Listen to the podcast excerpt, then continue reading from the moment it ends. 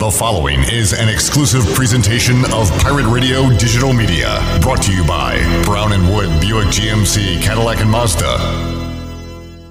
Hey Pirate Nation, this is Tom Brown from Brown and Wood Buick GMC Truck. We've been serving the Pirate Nation in Eastern North Carolina for 83 years. We have four brands, three generations, two showrooms, and one goal to make sure you leave a happy customer. We're located on Greenville Boulevard next to the Convention Center or shop us online at brownandwoodauto.com. The following is an exclusive presentation of Pirate Radio, the voice of the Pirate Nation.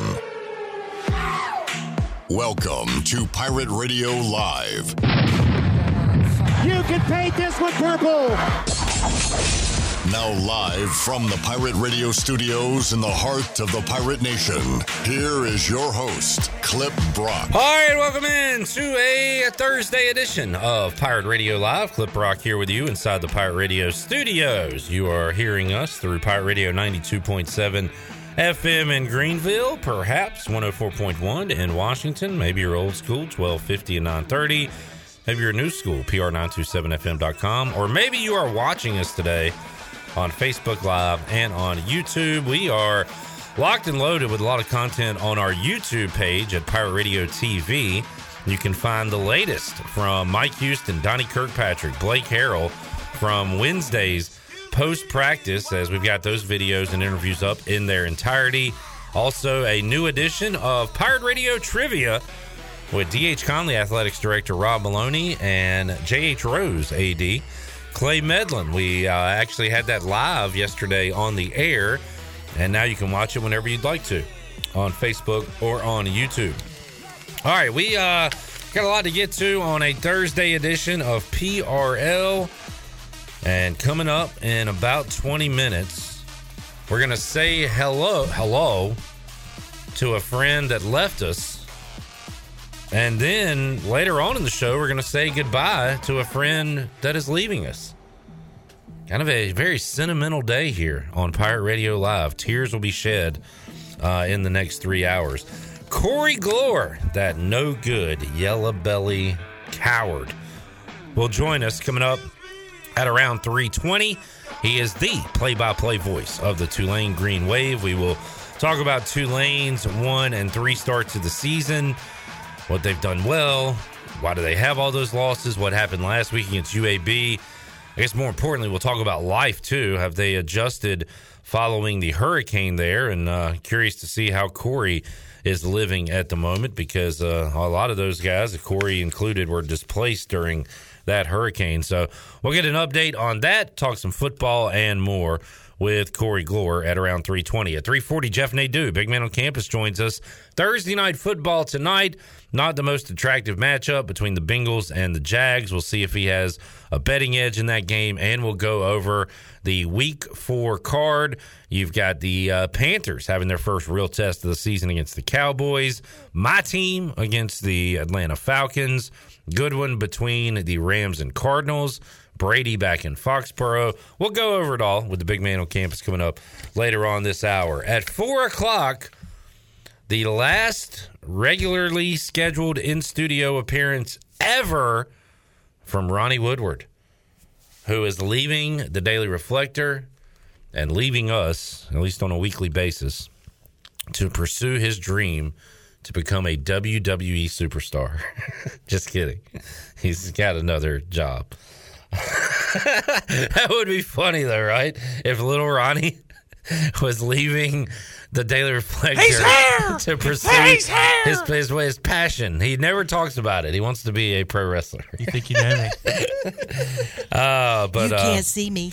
I don't know if Ronnie announced what he's doing yet. We'll see if he'll do that on the show today and talk about what's next for him. But uh, man, Ronnie uh, has been a guest for a long time on all of my programs here on Pirate Radio and uh, has been a long uh, time friend as well. But as you know, once you're off the show, that means you're no longer my friend. Yeah, you're done. you're done, buddy. I cut ties with people across the board. As soon as he leaves that door, He's today, uh, he's dead to done, me. dead. See ya. I wonder how Igo feels about this. Uh, Igo, Just because you know those two guys, when it comes to press conferences, they're usually the one-two, you know, one-two punch. Yeah. In terms of who gets to ask the questions first, but usually it's Igo and then Ronnie or Ronnie and then Igo. That's going to really mess up the rotation. it is. They're and the- uh, Mark Lindsay's going to have to pick up the slack. They're the Hardy Boys of the Greenville media. Well said, Chandler. So uh, Ronnie Woodward will join us one final time in his regular spot coming up. I, although I believe we do have him locked in for Saturday as well on the uh, Bud Light pregame tailgate. His I, last hurrah. I think his last game day with us. Uh, although now he's going to have Saturdays off. I told him to hey, come hang out. Sarah and uh, Annie can go over to UBE or walk in Uptown, and you can join us for a segment. So. He's got one more last chance to say that Tulane is not athletic. Very fitting that this is his last game, right? The team that he said was not athletic that rolled all over ECU last year and people got mad on the fifth quarter. Uh, Ronnie uh, has, yeah, one more chance to see this non athletic, quote unquote, team uh, take on ECU this weekend. Touchdown! Tony Collins will join us at 5 o'clock. We'll uh, ask him how his weekend in Foxborough went. What the hell is going on around here? Who's our quarterback? The game did not go well for Tony. I'm sure he had fun uh, away from the game itself, but we'll recap that. He's got another busted guarantee. We're starting to pile these up here. We got to get some mayonnaise on his dome sometime soon so we can Mayo catch up. the, Mayo on the dome. Mayo on the dome. We'll hear from Mike Houston, Donnie Kirkpatrick, Blake Harrell, Fernando Fry. Also, uh, at some point today, I want to play a cut from the Pirate Radio podcast, Jeff Charles and Leonard Henry. And that one was as advertised. Jeff told me, uh, and, and Chandler, you said it too, that like uh, he, Jeff was really fired up for this interview, said it was awesome. I listened to it after we got done here with trivia last night.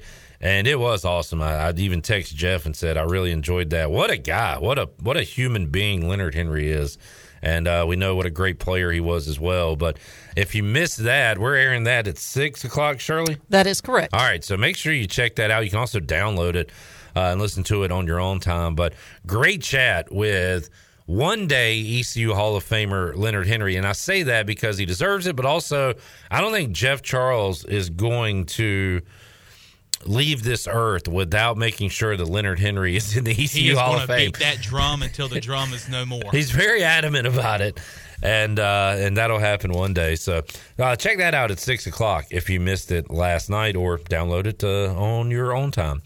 All right, so there's that. We got uh, Shirley Chandler, intern Macon here, hanging out today. Um, Did you ever tell Macon her new nickname? I, I did not. Uh, let's get Macon on. Can you get her some headphones real quick? I forgot about this because this was on a Tuesday, and I don't think I'm think actually really nervous. I don't about think. Macon was here last Thursday. Maybe No, because she had something she had to do. So. I, I completely forgot about it. So we played some cuts and uh, that you cut up, which you're doing a great job. You really are because you didn't know anything about this stuff like four weeks ago, and now I'm relying on you to cut up the audio and everything. But there was a cut where Mike Houston quit talking, and then um, somebody asked a question, and he went into another answer. So you. Oh. You, you, so you messed up. and I, I said, "Is her last name mistakes? Making mistakes?" and we thought that was kind of funny. That's all. Yeah, it is kind of funny. It's kind of funny. You come from a long line of the, the mistakes, making mistakes. Was that supposed to be funny? Making, you're doing a good job. Thank you. You Thank really are.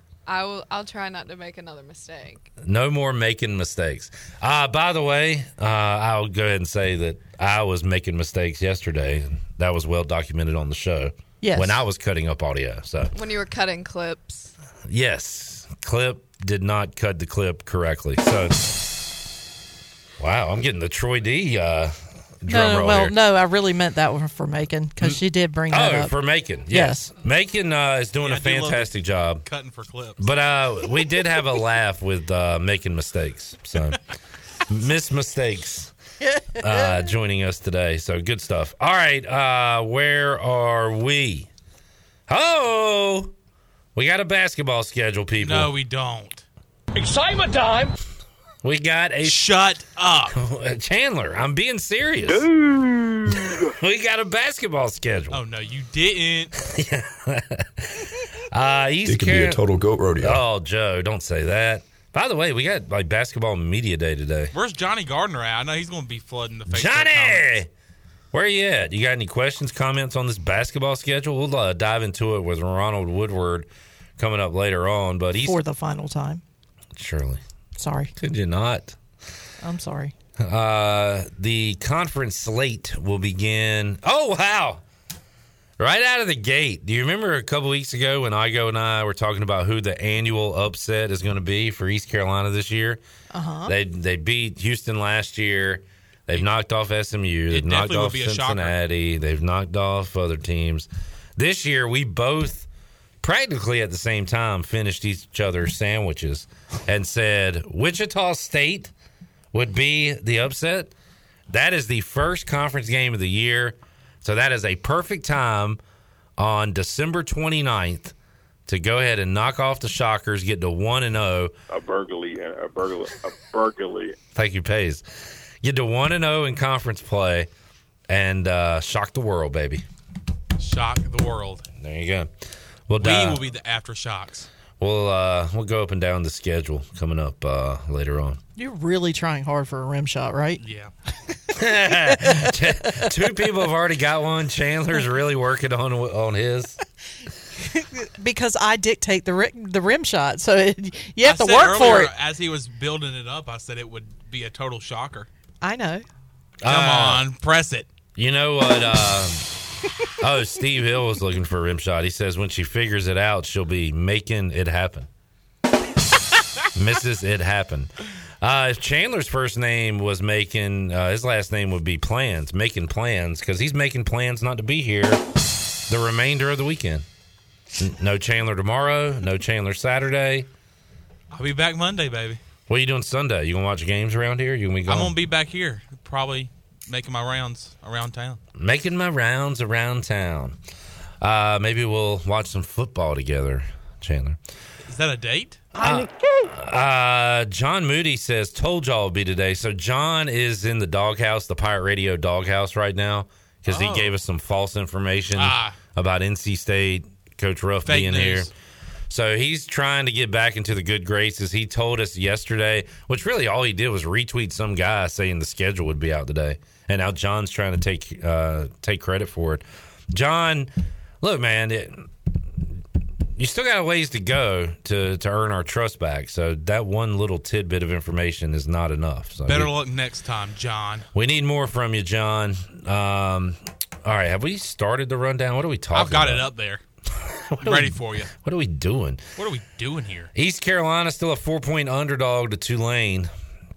Uh, Shirley, I want to hear Mike Houston cut number three. From today? Yes, Okay. because he went with the coach speak earlier this week. Sandwiched in the middle of that was we know how important this game is, and then he went back to it's the next game. Da da da. Now I still feel like, and he's got to do this. He really does. Because if he says this is it, this is our season, and they lose, then you, then what's the point of the rest of the season? He can't come out and say that. So I feel like he's he's trying to treat this as just another game, and you can hear that in his comments. Here's cut three from yesterday when he was asked how important uh, this game is. Well, I think that's that's just it. It's nothing more than that. It's the next game. You know, it's our conference opener. It's it's a home ball game. I mean, that's that's all it is. I mean, that's you know, everybody else can worry about whatever you know other things they want to make out of it. We got a ball game this Saturday. You know, we're going to try to win that ball game this Saturday. We're playing a very good team, and so we want to be ready to go. That's it. All right, there's people making this maybe more than than it is, and I am one of those people because I think this is a massive game for this 2021 season and for the era of Mike Houston here at East Carolina. Huge one coming up on Saturday. Uh, Shirley, cut eight. What's your biggest message to the team as they get ready for Saturday? prepare mentally. That's the biggest thing. That's what that's what we did a poor job with last week. Uh, I, I, that was literally what I finished practice talking to them about. You know, it's just between right now and 3:30 Saturday. you know, they've got to mentally prepare themselves to play the game the way we want to play it. You know, fast, physical, high intensity, high energy, run and hit on defense. You know, getting off the ball on offense. Um, you know, sharp execution, uh, and you've got to mentally prepare yourself to play the game that way. And it's you know anybody that has played the game understands that. If you have not played the game, you have no clue what I'm talking about. But it's you know there's there's things that you do out on that field that aren't just you know don't just come naturally as a human being. And so mentally you've got to get yourself ready to go out there and, and play the game that way. And so that's the biggest thing for us. You know the next you know 48 plus hours, however long, 72 hours till uh, till kickoff 3:30 Saturday afternoon. We got to get our bodies ready to play. You know that means getting good night's sleep. You know nutrition, hydration, uh, getting in the training room. You know getting the rehab, and we got to get our minds ready to play. And because we want to come out of the gates fast, and we want to play a very physical ball game. All right, Mike Houston says, get the mind right and uh, take care of your mentals. Take care of your chicken. Chicken or chickens? What did Marshawn Lynch say? Take care of your chicken. Chicken, singular. I think, I think it was singular. Okay. Uh, so there you go. Uh, Pirates and Tulane coming up Saturday, three thirty. We'll be with you eleven thirty in the a.m. on the Bud Light pregame tailgate, and we'll be taking your calls after the game on the U.S. Cellular fifth quarter call-in show. We did a lot of rambling nonsense and barely got to anything on this rundown, uh, but we need to take a break, so we'll come back. We'll uh, we'll obviously hit Thursday night football with the big man on campus later on this hour and uh, talk some MLB playoff races as well. Igos Mariners right there in it. Red Sox picked up a must have win last night. Yankees lose. Yankees lose to the Blue Jays, who had to win it last night. So everything happening right there in the American League. The Braves' magic number is down to one. They can clinch with a win tonight. Uh, we will take a time out. By the way, coming up Friday at noon here on Pirate Radio, the UBE Pirate Preview. Speaking of great running backs, Jeff Charles just talked to Leonard Henry. Second all time. He's got a stud coming up Friday, Junior Smith. Who is first all time rushing. Jeff Charles surrounding himself with good running backs. Junior Smith going to join the voice coming up Friday at noon at University Book Exchange. Take a time out, come back. Corey Glore joins us after this. Hello. Gross. Ugh.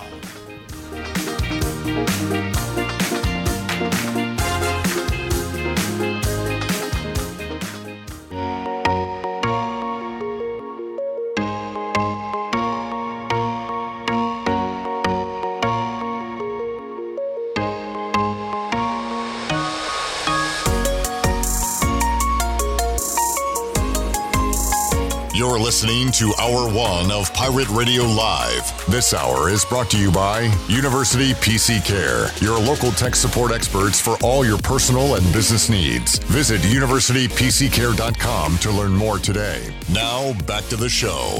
Welcome back. Grab your amigos and head to Chico's for the best Mexican food and fun in Greenville. Come and enjoy favorites like shrimp tacos, steak and chicken fajitas, burritos, enchiladas, ACP, and more.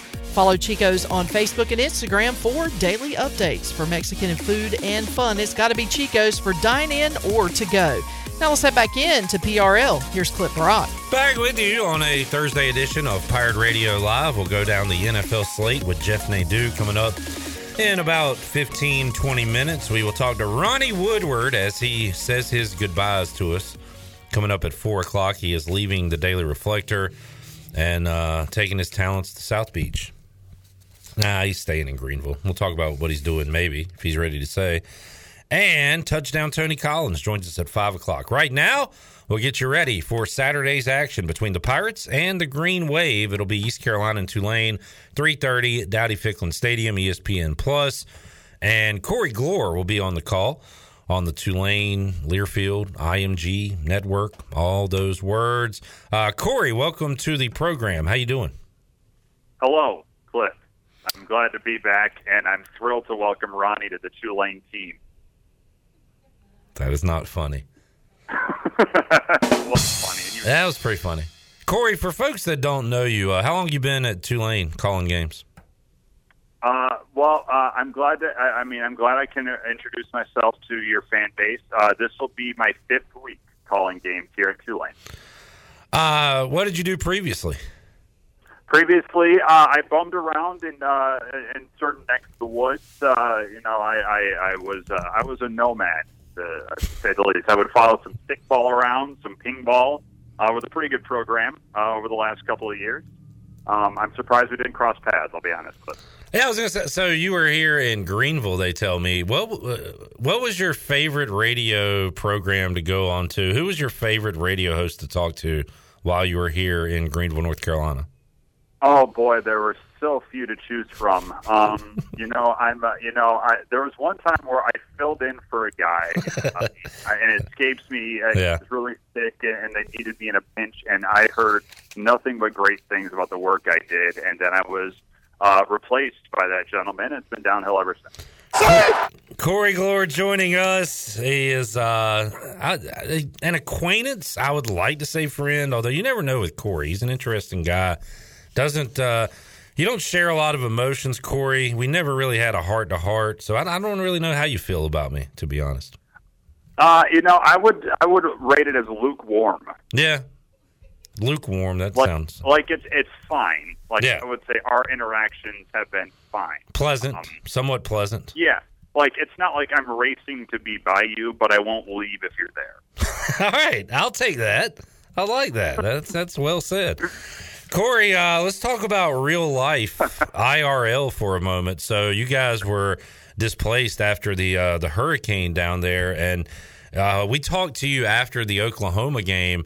The Tulane, I guess, what athletics department was working out of Birmingham, if I'm not mistaken. So, can you kind of give us the, the timeline on that, Corey? What your life has been like, and and now are you finally back settled in uh, there in New Orleans? Yeah, I, the Tulane Athletics evacuated. Uh, the uh, dates, frankly, are, are eluding me by this point. The last month has been a pretty substantial blur. I'll be honest, but uh, the weekend before the Oklahoma game uh, was when Hurricane Ida hit, and so they everyone evacuated Saturday. The storm hit Sunday, and everyone was told in the athletics department with the football team packed for three days. Uh, and then it was such an impact here in New Orleans that with Tulane Athletics relocated for three weeks. Spent 20, I mean, some folks even stayed there near four weeks. A lot of folks came back last week. Uh, but football was there for 22 nights with the majority of the athletics department just running the show in a Birmingham hotel. And so it was night and day. You're walking around to Sheraton and seeing everyone from the department, seeing about eight different programs walking around trying to keep this season, the start of it, as normal as possible. And then after the Ole Miss game two weeks ago, uh, the team and most of the athletic department came back to New Orleans. And so we have been here in New Orleans now for a little over a week and a half. Yeah, well, glad to uh, to get you back to some sense of normalcy there, Corey. And you were able to call a game at Yulman Stadium for the first time on Saturday, right? As as uh, Tulane uh, played UAB and the Blazers, winners in that one. Corey, tell us about uh, what happened in that contest because that you know you, you look at Tulane's schedule, big underdogs against Oklahoma. They play their tails off and, and nearly come out with a, a huge upset. They roll up 69 on Morgan State. They get rolled up on by Ole Miss. So UAB was kind of really the first, all right, uh, a bit of a barometer game. They're kind of an equal to Tulane, and you lose that one at home. So what uh, transpired in that football game? I know a game that Willie Fritz, at this point in his uh, tenure, thought that uh, his team probably should have won, right? Yeah, they had plenty of chances to win it, Clip. A lot of self-inflicted wounds. I mean, that slow start doomed them from the very beginning. They spotted UAB 21 points a quarter and a half into the game.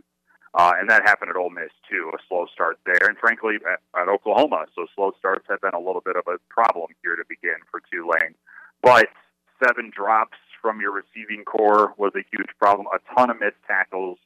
And they turned it over four times, including three pretty deep in UAB territory. And that was most of those in the second half when it was a one possession game. And threw two interceptions in the red zone, turned over on downs from the 10 yard line. Um, a lot of reasons why they shouldn't have won this game, but they shot themselves in the foot way too many times with simple mistakes. And, you know, I, you know, I, I think it's, it's not too far removed from what East Carolina is trying to navigate through right now. uh, heading into this game. A, a lot of things that seem physical on paper, but when you boil down to it, these were mental concentration mistakes last week that cost them a game that hopefully this team won't wind up looking back on. Corey Gore joining us. Corey, uh, your first year calling football in a while, and then first year at the college level, but you obviously watch the game, the sport. Um, well, what kind of QB is Michael Pratt? I mean, he became a cult hero kind of after the Week One game against Oklahoma. We saw him as a, a young QB last year uh, play very well, especially. Against East Carolina. So, where is he at right now in, in year two, Corey, leading that uh, Tulane offense? I'll tell you this, Cliff. He's a stud. I mean, he's got 10 touchdowns already. That's top five in the country, or maybe top 10. That, that'll lose me right now. But he's a very mobile quarterback as well, and he has really taken the mantle of being the leader of this offense seriously. And, you know, last week, heading into the game against UAB, he, he got hurt in the Ole Miss game, a, a shoulder injury. He didn't throw a ball in practice. The first time he threw a ball, was in warm-ups prior to UAB, and his timing was off at the start, but he settled in and, and wound up with a career high in yards thrown. Now he made some poor decisions down the stretch, trying to force this team back into it, and he threw a couple of picks that were not pretty.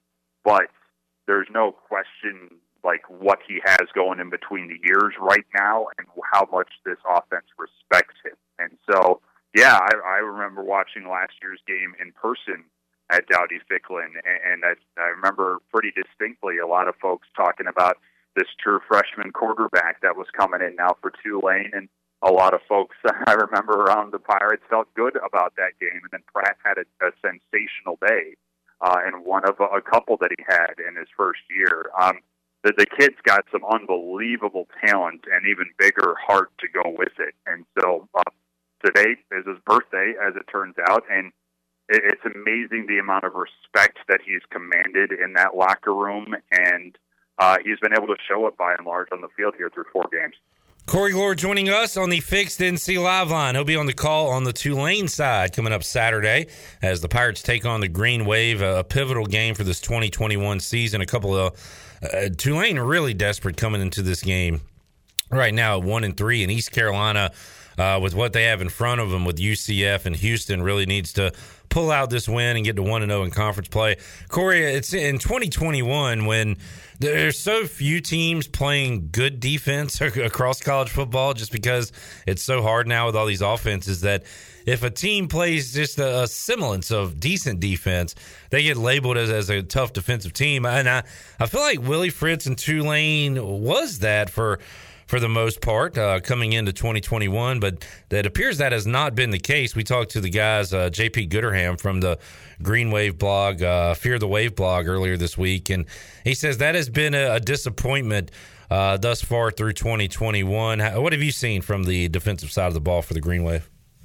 Yeah, I don't know if I would say it's a full disappointment. I think that the bodies are there, the talent is there, the scheme is there. The the last two weeks have left a lot to be desired just in terms of tackling. And, and that's been what's been frustrating over this two game losing streak is that they, you know, it's one thing to have a deep ball go over you when you're playing Ole Miss and that quarterback, and there are going to be a lot of teams that get burned by Matt Corral, but to, to whiff on tackles like they did against the Blazers, and Coach Fritz, I think, had, had the, the line of the post game debrief on Saturday when he said a lot of guys on defense thought they were playing offense and they didn't try to really form tackle. They just tried to get in their way or bring him down with an arm, and, and that leads to missing a lot of people. And so that's, I think, the the problem right now is that I, you know, I think they've got the talent to to be really, really good, especially in the linebacking corps. The edge rushing has been good, um, and the secondary has the pieces to be better than what they have been, certainly last year. But I mean, you, you can't whiff on tackles, Clip. It, it's pretty simple when all is said and done, and they've been whiffing on a lot of tackles of late. Corey Gore joining us. Corey, real quick, uh, outside of East Carolina Tulane, you I watched uh, Ole Miss Louisville week one, Ole Miss was going 85 miles per hour, doing whatever they wanted to do offensively. You got to see them up close and personal, and the amount of points they put up on Tulane. Now, Alabama plays at a different level than pretty much everybody else in college football. But just curious, Corey, after seeing uh, Lane Kiffin and the Rebs, what kind of chances do you give them Saturday against Alabama? I'll give them a fighting chance. That that offense is about as well oiled as you might see in the nation all year, and they go. You know, he thought UCF was fast under Jeff Lebby. Well, now he's over at Ole Miss. And they even seem a step faster at Ole Miss. I, I, I mean, you're talking about six to eight seconds from end of a play to snap of a football, like at most from what we saw a few weeks ago. So, well, it will be challenging for Alabama to keep pace with that. I think Ole Miss's defense I think we made them look better than they are two weeks ago. Uh, and so I think Alabama will be able to get theirs, and I won't bet against Nick Saban against a former assistant coach of his. But uh, Ole Miss certainly has a crack at it. Corey Glore joining us on the Fixed NC Live line. Tulane, a four point road favorite against East Carolina, and that total, Corey, sitting in the 60s. And I talked to some people, it's because of the defensive ratings for these two teams. My question is, you know, can East Carolina muster up enough offense? The Pirates, Corey, have really had two good quarter, two really good quarters of offensive football in 2021. Outside of that, they've played either okay or, or bad. And uh, one of those quarters was the second quarter last week against Charleston Southern. So uh, I don't, I don't know if the Pirates can can put up enough points to get this game to an over. Uh, but I don't know what kind of game are you expecting Saturday uh, when these two teams face off. Yeah, I mean, I'll say if this game goes to the over, I think Tulane wins it. I think their their offense is a little bit more consistent, even with some of the drops that we've seen uh, in the last couple of weeks. I think it's more consistent than East Carolina's right now, and I, ECU has struggled stopping the pass, and right now that's the strength of this Tulane offense. It's been a little confounding why this running game has struggled in the first four weeks of the year. Um, and so we'll see if that gets a little bit cranked up this week. Is the, the guys are there in the backfield, but they just haven't quite been able to put it together. But if this turns into a higher scoring affair, I think Tulane comes on the better end of that. If it grinds down a little bit, if defenses start trading stops, and it becomes a field position game, that's where I think East Carolina probably gets the edge here. But if it's going to be points going up uh, and it's a matchup of passing games, and I like Tulane's chances. Corey Glore joining us. We missed that voice around these parts. Corey, glad you can share it with the Tulane fans down there in Nolens. Couple other things before we let you go. Looks like it's going to be Braves Brewers next Friday, game one in the NLDS. Uh, give us a preview on the Brewers side. What how uh, how excited are you for Brewers postseason baseball?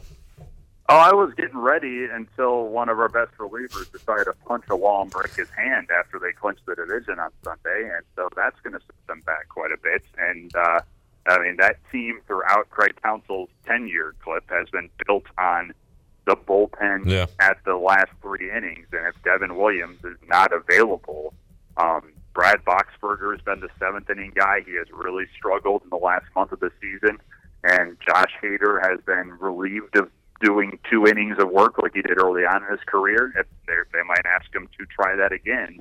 But uh, Devin Williams is a substantial piece to that puzzle and how the Brewers operate and how Craig Counsell manages. And him not being there is a big problem. The offense is inconsistent. They have the starting pitching to compete with anybody, including the Braves. Um, but they they can't lean on, from where I sit, a trustworthy back end of the bullpen anymore because of one guy being a drunken idiot. So, yeah, my, my enthusiasm has tempered a little bit in the last uh, 24 hours ever since the Devin Williams news came out. I knew Corey would go negative, but man, that was even more negative than I anticipated. Well done, uh, Corey Glore. Uh, and finally, Corey, um, do you have an official statement on the historically bad offensive day for the Bears uh, from last Sunday? Yes, you can mark this down. You can write this in ink clip. Make sure uh, uh, Shirley and Chandler are rolling on this. That was one of the funniest things I've ever seen in my life. And it, it really came to a culmination when let's go for it on fourth and 10 when the game's over. Make sure Justin Fields doesn't leave the pocket so he gets crushed again and he injures his hand in the process. And so now who knows who's going to be starting this week. What a job by the savant known as Matt Nagy. what a legend. A, a depressed sports Corey Glore is the best version of Corey Glore, and it, it gives me life. It gives me joy. Corey, always a pleasure to talk with you. Have a great call on Saturday, man, and we really do sincerely miss you around these parts. If you're uh, out and about and don't have anything to do, say four, three hours before the game, you know where our studio is, so uh, drop by if you get time. I, I will see if I can make it over there for your gargantuan pregame show uh, on Saturday. Uh, I, I'm very much looking forward to getting back to Greenville here tomorrow, and I just saw our basketball schedule, so I know when I'll be in Greenville again uh, coming up in a few months. So, uh, yeah, I've, I've had this date circled for a little while now, and I'm excited to get back over there and hopefully call Tulane win. All right, Corey Glore. Thank you, buddy. Have a good one. See you, Clip. There is Corey Glore, the voice of the Tulane Green Wave, joining us. Uh, man, just that he he signed off with the hopefully calling a Tulane win. It's still hard to. Yeah, it's going to be really difficult in baseball season. Uh, just I mean, it's disgusting. think if about you want to think about think it. about baseball season. No Corey, no Ronnie doing baseball recaps. Like I don't know how I might not be here during baseball season. I don't know if I can go on. It's I don't think I can either. It's gonna now be- that I think about it. But you won't be here anyway. You'll be in some stupid wedding or something. It's more Shirley I'm worried about. Jesus, Everybody leaves Hey, me. take it easy, guy. Everybody that I get close to walks out of my life. like who? Ronnie and Corey. And, and you this weekend. I'll be back Sunday to watch football with you. Yeah, Sunday. Yow! Sunday Sunday Schmonday. Uh, let's take a time out. We'll come back when we return. We'll talk about Sunday. Panthers boys, you fired up? Yeah, I'm fired up, but I am. Uh, I'm definitely nervous. nervous? I'm nervous for the first time this season. We'll see what Big Man uh, thinks about the Panthers and Cowboys, also tonight's game, and a lot more when we return on Pirate Radio Live on a Thursday. Back with you after this.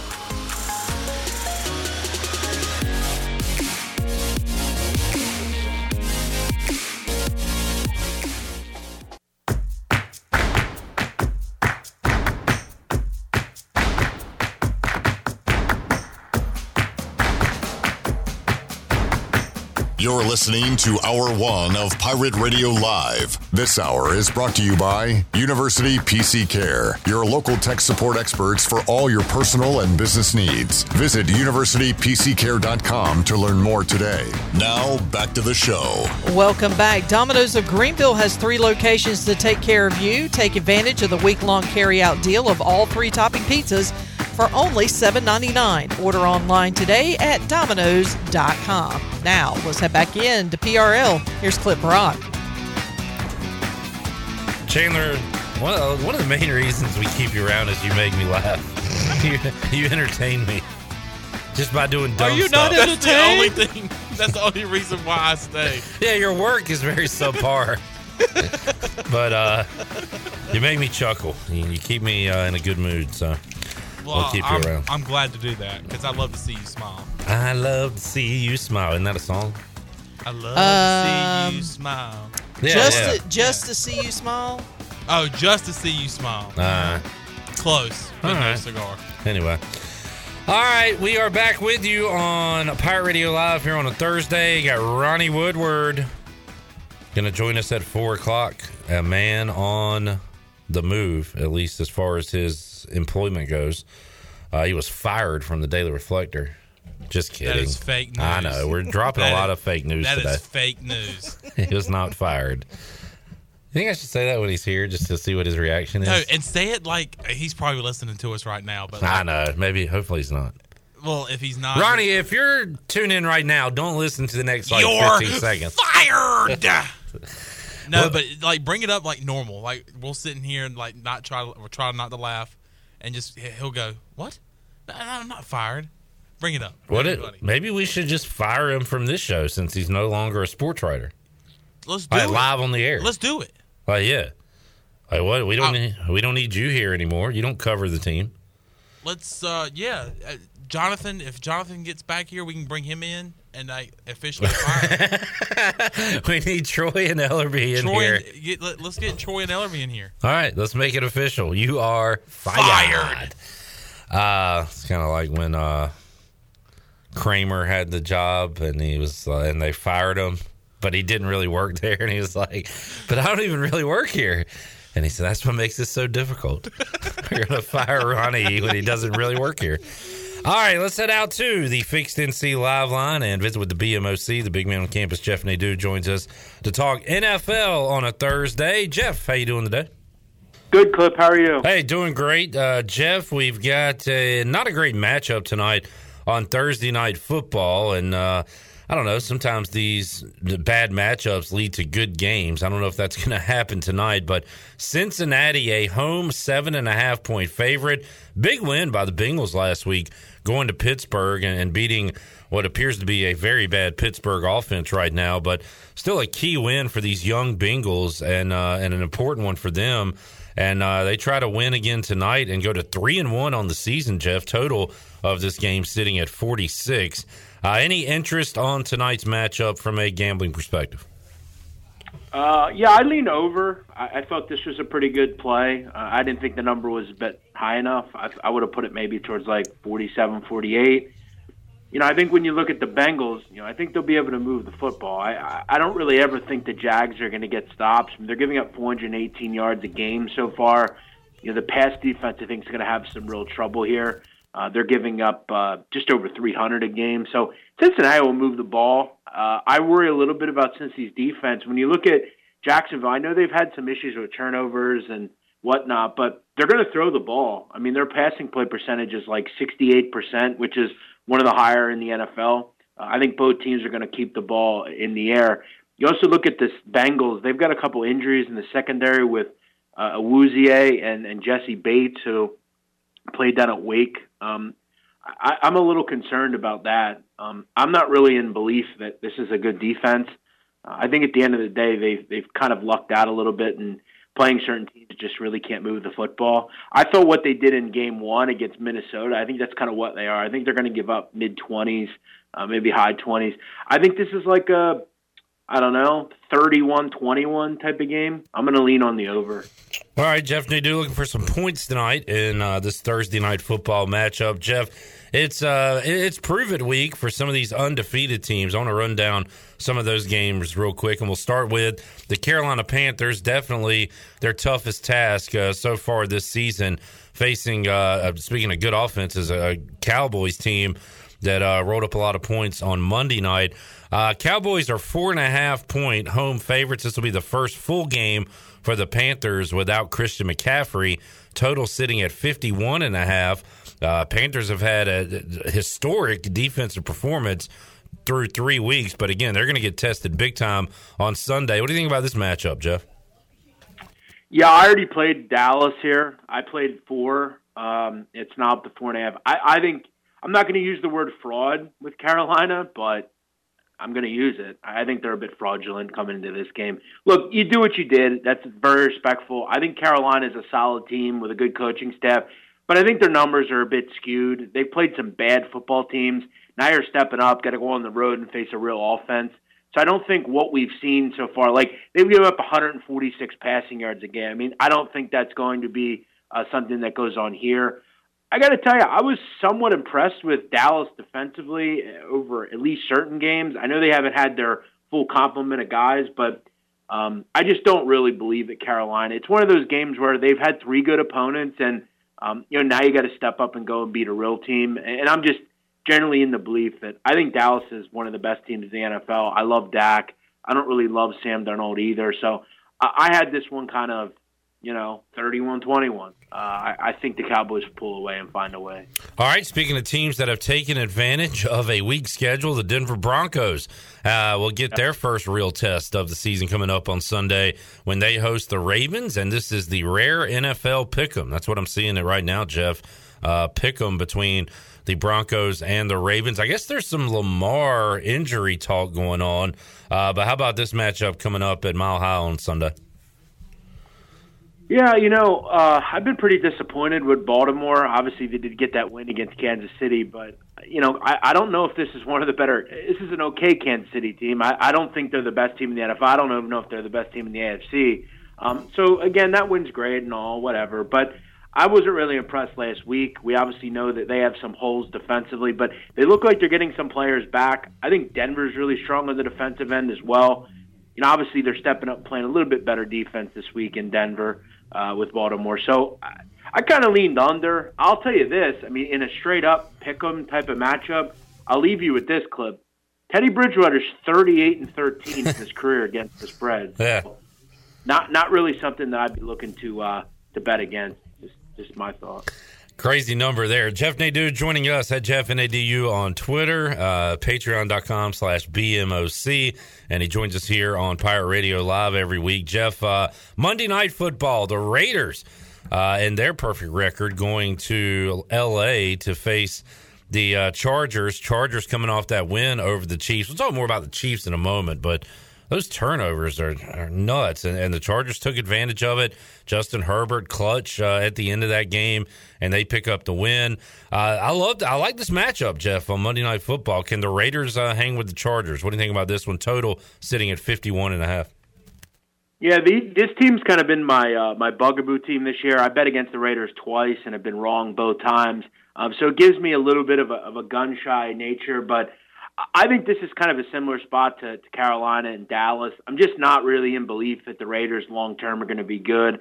I'm very high on the Chargers. I think they have just the tonic to figure out Darren Waller. I think that secondary is really good with Derwin James and Adderley and some of those guys. I also really like Justin Herbert. Um, I think this is probably where some of the issues that I thought Oakland was going to have come back and haunt them a little bit. Um, I lean on the, the Chargers, especially at three. I think it's a pretty good number. Um, I, I, not saying that the, the Oakland Raiders are a fraud, but I think they're. I don't know if they're as good as they they lend, but they find ways to win. They're going to have to step up and play a, a really good team this week. Jeff, uh, real quick, let's talk about my team. I've uh, done pretty well going against the Washington football team in 2021. I never do this. I say never. I rarely do this. I think I'm going to take them on the road at Atlanta. I just feel like if there's a, they moved the ball pretty well against the Giants uh, a couple in week two. I feel like if uh, if there's a defense Washington can move the football on, it is Atlanta and. Washington's defense has to wake up at some point this year. Maybe it happens on Sunday. I'm going to, I guess, bank on that. Total sitting at 47 and a half. Uh, any thoughts on this matchup between uh, two bad football teams at the moment? Yeah, I mean, you got to kind of wonder as a as a Washington fan. I mean, you know, if you can't get the game and job done here, I don't really know what. I just exactly team. I just yeah. think they're a better team than Atlanta. I mean, they have, yeah. I think the better quarterback at this point in his career. I think they have some decent skill position players. We all know that with McLaurin, and I actually like Humphries. I've liked him over the years. I'm just kind of wondering, like, this secondary sucks. I mean, it's pretty simple. Uh, the front seven's always okay, but um, they have they should have a better time of it uh, this week against I think a pretty uh, beleaguered Matt Ryan. Um, yeah, I I think the number's probably a little low. I feel like they would be slightly higher if they uh, obviously found a way to, to, to be a little bit better against the Giants or whatever. In, in some sort of pick 'em type of game, I'm gonna always lean on the Washington football team here. I I think their secondary probably has a better time of it this week. Jeff, uh, I know you weren't happy with the Eagles' performance on Monday night, and uh, you can hit it on a number of different ways how they look bad in that football game. And now, you know, you got an angry Chiefs team. You got the old coach, Andy Reid, coming back. He was rushed to the hospital on Sunday, so you got that emotional side of it. So I don't know. It doesn't look like a very good. Uh, a perfect storm for Philadelphia coming up on Sunday. Uh, they are seven point dogs at home to the Chiefs, total at 54 and a half. What do you think about this game? Yeah, I've actually played a couple things in this game already. I played seven and a half as soon as it was available, and I played the Eagles. Um, you know, I've just kind of been around a long time, Clip. I, I kind of know how these games work. I mean, when you're looking, Julian Edlow is a guy I follow. He puts some really good stuff out on like betting splits, betting percentages, that sort of thing. He posted this this today already the the action as far as DraftKings so far with this game. I mean, you look at the spread money and dollars. I mean, ninety eight percent of the handle has come in on the Chiefs. Yeah.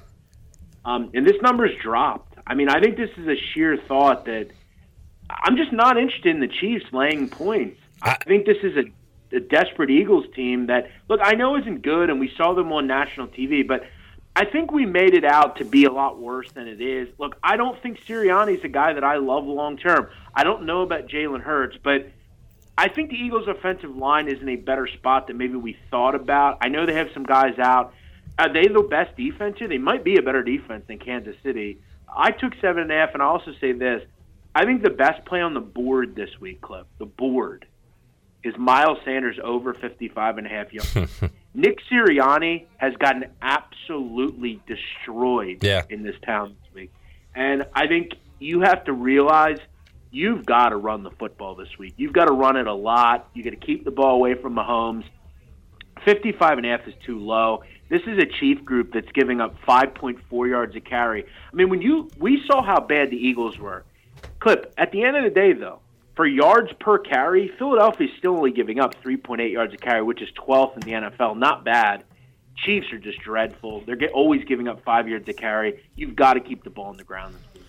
Uh, I love the um, the Sanders pick, Jeff. Uh, I made a rare, good, smart decision on Sunday night. In the same vein, uh, Brandon Aiyuk went into that game Sunday night with one catch for like six yards, and I'd been hearing a lot of talk about why is this guy not getting the ball? You got to get him involved. Went over on his catches, which was only two and a half, and uh, over on the yards as well, and it hit rather easily. He scored a touchdown in that game too. Kind of a similar deal here, right, Jeff? Where yeah, you give Miles Sanders what was it, two carries the other night? Uh, he's going to get some touches, and, and he looked good in those carries that he had, right?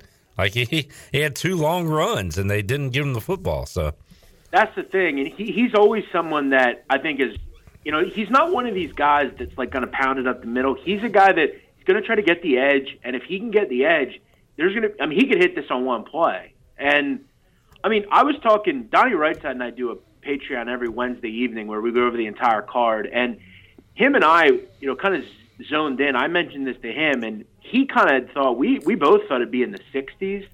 Um, and I thought that 55 and a half was just a terrific number. I've I've really been able to uh, find some of these props. I've done good with props this year. I've I've enjoyed them in NBA, and I've, I'm starting to enjoy them in the NFL as well. They're just some of these numbers are just a little too light. This is a bad rush defense. They're at home, and Nick Sirianni is feeling the pressure. He's got to run the football this week. And Clip, one other thing, if I can make a comment about, you look at the Eagles' offensive line issues. I know they're without Brooks and uh, Seumalo and Mailata, but just remember the guard position. They still have Landon Dickerson, who is a first-round pick, uh, or should have been a first-round pick if not for an injury, and Andre Dillard, who now slots in as a first-round pick. He was one as well. So I don't think it's as bad a situation as we lead on. I think they lean on the run this week. Jeff Nadeau joining us on the Fixed NC Live Line. Big week in the NFC West. You got Cardinals at Rams, Seahawks at Niners. Rams are a four and a half point favorite. Total at 55. Rams coming off uh, that big win last week against Tampa Bay. Seahawks need a win. If not, they're going to go to one and three, Jeff. They are on the road as three point dogs to the 49ers. How about these NFC West games? Any interest uh, in those? Yeah, I think um I think when people look at like stats and stuff, sometimes again they're skewed because you have teams like Carolina who have just played bad teams. I think another team that their stats are really skewed are Arizona, uh, particularly on the defensive end. Um, this group has not been very good since game one, and we remember. Clip, I think it's clear that maybe Tennessee just didn't play real well that game. Yeah, that was a weird one. Yeah. Yeah, I mean they played Jacksonville. Who cares? They still give up 33 to the Vikings. Um, I don't know how good this defense is. They're going to be very tested this week. I mean, the Rams are the best team in the NFL. Um, I also think the Rams. Look, I'm going to be hard pressed to be uh, find a, a law. Not that they're going to go 16 and 0, but I don't think they're going to lose more than three games. This is a very good football team. They have the best defense in the NFL. I don't think it's close. Um, I like uh, the Rams this week. I think the Rams Cowboys. I think that money line parlay would be a terrific play. Get rid of the points and just hope for wins straight up, which I think you're going to get. I lean Seattle as well. I don't really think San Francisco should be a favorite to Seattle. I know they're going to be just because they're at home, but that home field advantage isn't really much of anything. I'll gladly take Russell Wilson over Jimmy Garoppolo. And as you said, generally desperate Pete Carroll teams, I'm not really looking to bet against. They just Yeah. have luck on their side. So I'm going to lean on Seattle here plus three. Uh, Jeff, do you ever get involved in 16 and a half point spreads in the NFL? That will be the case this week with the Bills hosting the Texans total at 47. That is just a monster number. And I guess a lot of that has to do with um, what we saw from Davis Mills in that offense last Thursday night against Carolina. Yeah, I mean, you know, I'm probably going to be looking towards that again. I, I when Davis Mills last played against Carolina, I was I was all in on his passing yards under. Uh, it's funny we don't have any props for this game yet, and I think people kind of know where I think a lot of people are going to bet on this one. But yeah. yeah, it's hard to lay 15, 16 in a game. But I mean, Buffalo when they win, they seem to just blow teams out. Um, I'd be hard pressed to find where Houston competes in this game. It's just shout out to Buffalo, Jeff. Last week, it, it almost and and they were killing the clock a little bit, but they were still throwing it. It kind of reminded me of a college game. They they wanted more points against Washington when that game was in hand last week. I respect it. Yeah, if I'm if I'm looking at this game, why why even worry about a number? Let, us yeah. assume Buffalo gets into the 30s, right? I mean, 30 team total on a team total. Yeah, I, I think that's fair. I mean, but again, I, I I mean, do you see anything outside of like 34-10, you know, 31-7? I mean, is this really game really going to be, you know, 28-21? I mean, I just don't see it. Yeah. I'll be interested in seeing where we get Davis Mills props. I think they'll probably be like around 200 passing yards. All right, lines are at the Bears Titans uh, taking on the Jets. Browns Vikings, a close spread there. Two point road favorites for the Browns. Colts are in Miami to take on the Dolphins. Giants at the Saints. Uh, and I think, uh, oh, Steelers at Packers. We hit on uh, everything else, Jeff. Bucks Patriots, of course, uh, with Brady. So uh, out of those games, what did we miss, Jeff? What do you like that I didn't bring up with you today? Yeah, I'm, I'm not really sure and look again, I guess you're going to have to make them a favorite, but I don't know how you could actually bet this with a straight face and, and think you're doing something noble. But I, why are the Bears a three point favorite to anybody? I mean, Clip, I, I want to just explain something to your group that's listening. I mean, you look at total offense, which just measures yards per game. So it's kind of a good representation. I mean, obviously Arizona, Baltimore, Dallas, Minnesota, they're all going to be up towards the top. You look at the worst team in the NFL, it's the Chicago Bears. Chicago's averaging 192 yards a game. Just to put that in perspective, the second worst team in the NFL in total offense is New Orleans. They're at 234. So to basically say that in layman's terms, New Orleans has almost 45 yards more than the worst offense in the NFL. I mean, this is a historically bad offense.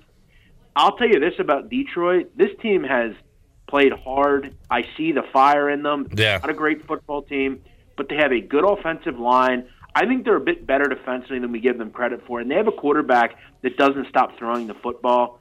Um, I think they're going to get some success here eventually and find a way to win.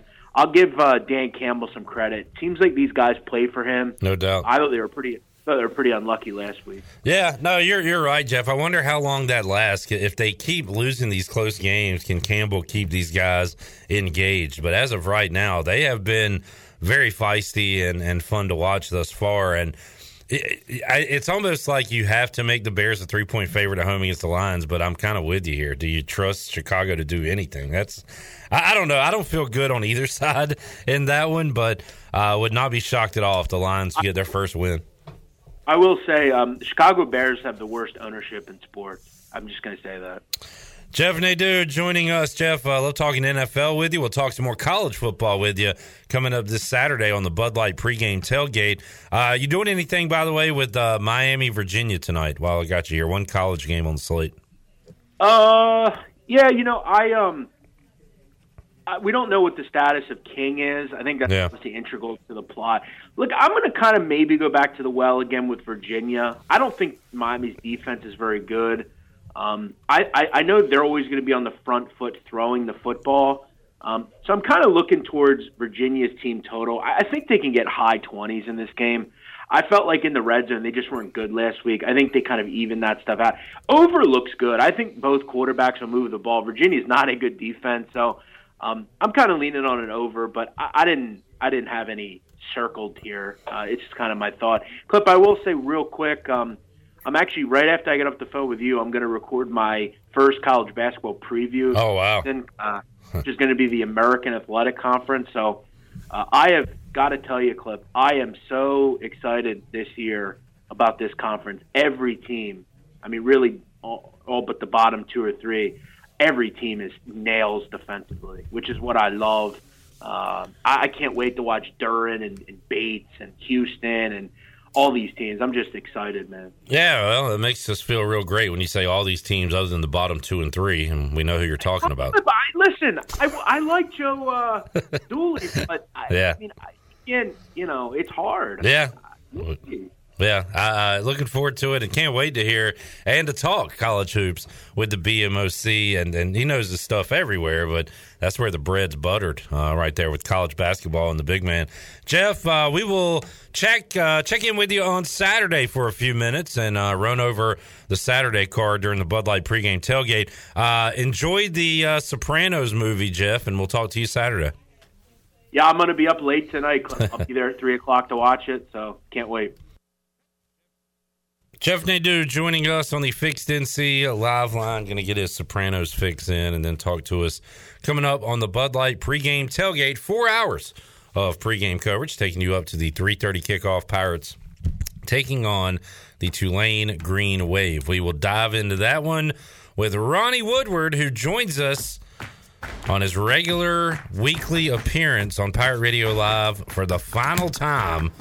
When we return, we're back with you after this.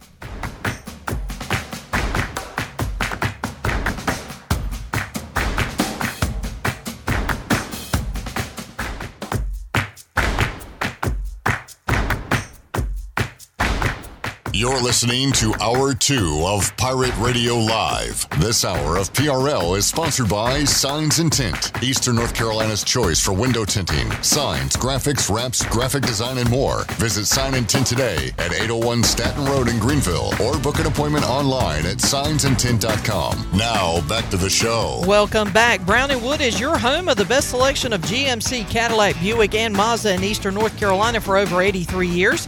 Shop their entire inventory online at brownandwoodauto.com or visit them on Greenville Boulevard. Now let's head back in to PRL. Here's Clip Rock. All right, back with you on Pirate Radio Live here on a Thursday. Touchdown. Tony Collins joining us at 5 o'clock. We'll make you a winner in the 5 o'clock hour. We still got a lot of Mike Houston, Donnie Kirkpatrick, and Blake Harrell to get to on this Thursday. All right. Uh, hey, quick update on the Buccaneer Music Hall scoreboard. Uh, how about a Buccaneer Music Hall leaderboard update? Harold Varner III, seven under par at the Sanderson Farms Championship in Jackson, Mississippi. And seven uh, under par is good enough for second place. The leader is sitting at eight under, and HV3 still on the course through 13 is just one shot back. So he's still looking for that first PGA Tour victory. And uh, look, he's been here before on Thursday early in tournaments, but man, he's playing great today and uh, just one shot back of the leader. So something to keep an eye on uh, this upcoming weekend. We'll uh, talk about it with Greeny coming up Friday on Pirate Radio Live as Mark Greenhill from the Golf Shop Radio Show will join us. All right, for the final time in his regular appearance, we will welcome on to the program Ronnie Woodward from the Daily Reflector for another week or so. Yep. Uh, Ronnie, you broke the news on Twitter earlier today that uh, you will no longer be covering uh, sports for the Daily Reflector, and uh, you will still be here in Greenville. We do not know what your next move will be. I've we've got some guesses that you will become a WWE superstar. Corey Glore said, "I can't wait till Ronnie gets here to New Orleans. Maybe you'll go to Tulane with everybody else." Uh, so uh, I don't know if I can handle New Orleans other than like you know For a weekend? yeah. But uh, no, Ronnie, you, you put it out there today, and uh, I know it's something that you've uh, you've thought about for a little while. So I don't know what to say. Congratulations, or what do I say? We can do you? that. That works. All right. Yeah. I don't. I don't. I'm not good at this stuff either to some extent. The verbal side of it, Yeah. much better writer than verbally expressing. I'll just maybe I'll just text you. There you go. um, but no, honestly, it's one of those things. Like I knew I was going to post that.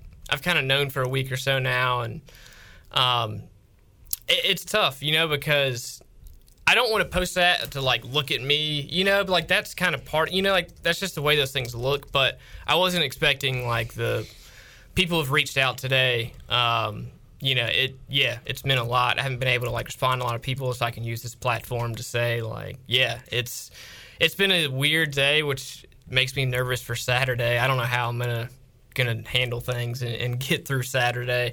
Um, but yeah, I am working on a column this week that's going to run Saturday to actually thank some people by name and wrap up some stuff and tell some kind of cool stories, which you know, you know the the kind of behind the scenes of why media and hanging out in press boxes and just the stuff that happens It can be so cool. Like in baseball, I've already told somebody today, the first time there's like a questionable ECU hit error call, and I'm like sitting in the stands, like, what am I going to do? I know. Like, I don't know.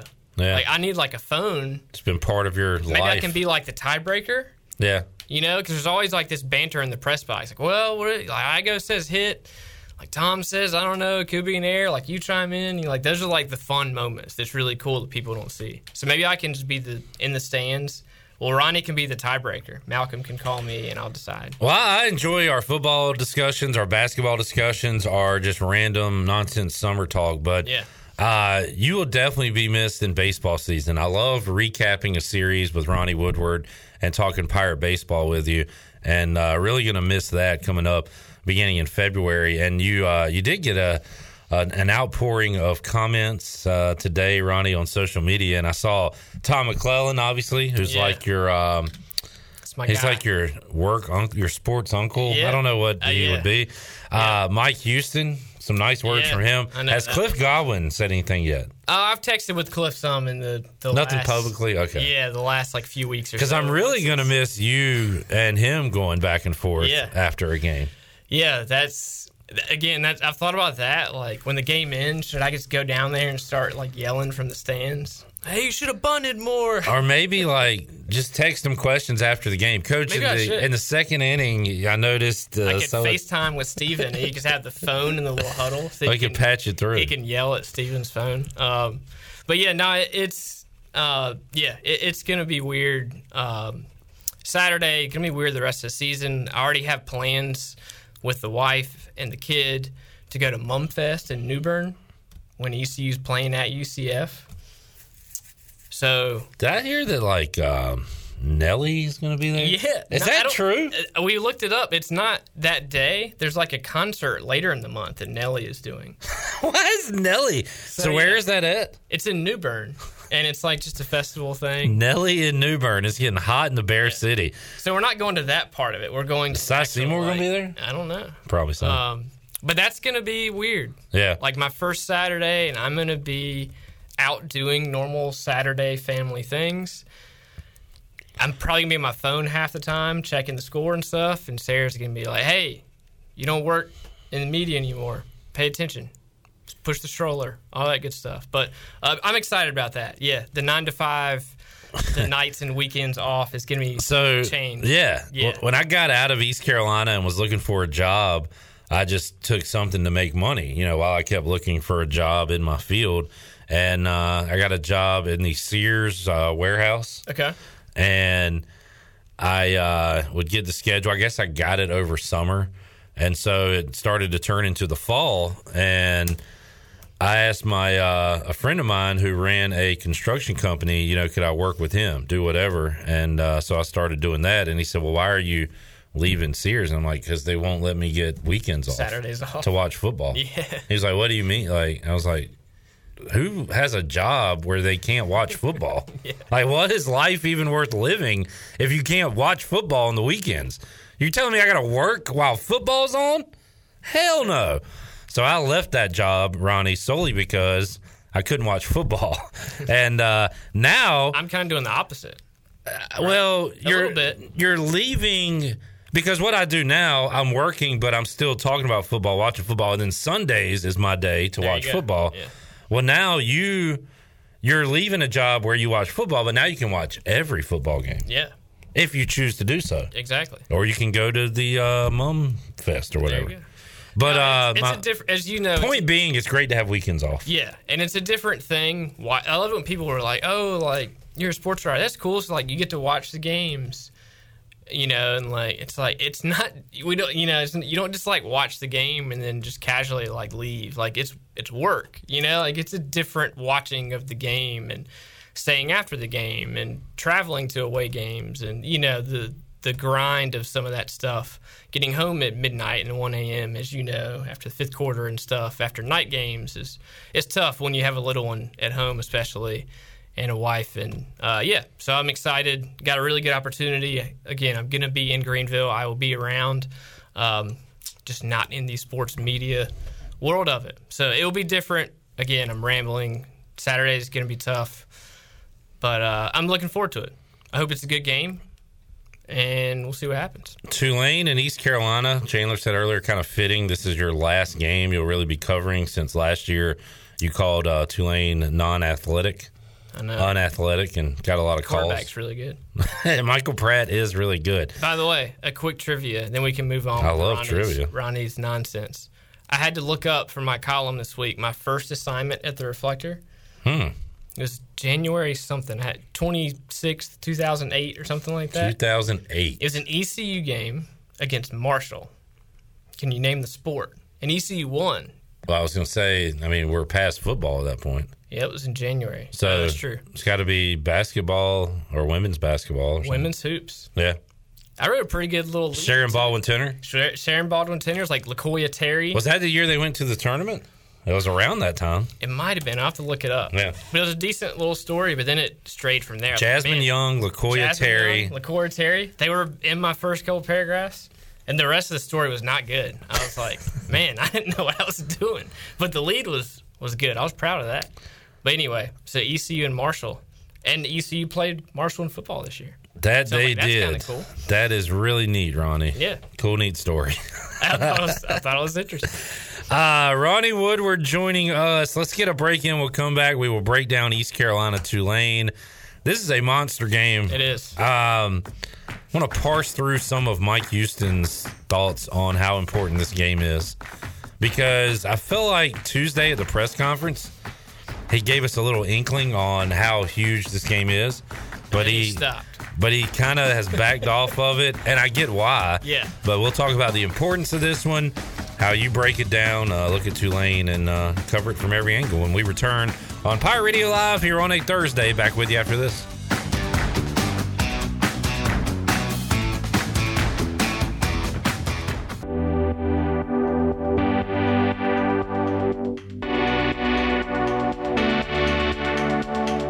You're listening to Hour 2 of Pirate Radio Live. This hour of PRL is sponsored by Signs and Tint, Eastern North Carolina's choice for window tinting, signs, graphics, wraps, graphic design, and more. Visit Sign and Tint today at 801 Staten Road in Greenville or book an appointment online at signsandtint.com. Now, back to the show. Welcome back. Uh, be sure to check out David Price Construction for all of your commercial or custom resident, residential renovation and building needs. Run by ECU alumni, David Price Construction specializes in commercial projects, maintenance on facilities, and large scale residential renovations and additions. David Price Construction, the proud ECU home services partner. Call them today at 919 292 5532 or visit them online at davidpriceconstruction.com. And congratulations to Grace Massey, who won our big Instagram giveaway contest. We had over 500 people enter to win this uh, fabulous prize pack that includes a parking pass and a couple of uh, and four tickets, I believe, four tickets. Four tickets. Right there on the 50 yard line. So they got some sweet seats as well. So congratulations to Sweet Grace seats. Massey. Congrats, Grace. A massive. Never mind. Ronnie Woodward is here on a Thursday. Touchdown, Tony Collins coming up. We need to hear from Mike Houston. Let's hit uh, cut number three again, Shirley. How important is this game? So earlier in the week on Tuesday, Mike Houston gave you you asked the question. That's the three game win streak question. And he did the classic. uh, Well, what does this do? It makes us three and two, and it will make us one and zero in conference play. Then he kind of said, "But it is. We know it's an important game, something to that effect." And then went back to, "But it's the next game." Yeah. So he was asked yesterday about the importance of this game. Uh, cut three, Shirley, and here's what he said. Well, I think that's that's just it. It's nothing more than that. It's the next game. You know, it's our conference opener. It's it's a home ball game. I mean, that's that's all it is. I mean, that's you know, everybody else can worry about whatever you know other things they want to make out of it. We got a ball game this Saturday. You know, we're going to try to win that ball game this Saturday. We're playing a very good team, and so we want to be ready to go. That's it. So I, I totally get it. He cannot put all his eggs in this basket and tell his players, "Hey guys, if you lose this week, it's over." Yeah. Because then you lose the team for the entire season. Yep. There's nothing else left for them to play for if they think the season's over. Um, and the season's not over if you lose this weekend. You still got more games to go. Having said all that, I, I mean, I don't think I'm overstating it that this is a monster game, Ronnie. And also, behind the doors, uh, Mike Houston and his coaches. I mean, everybody knows how important this is for the 2021 season, right?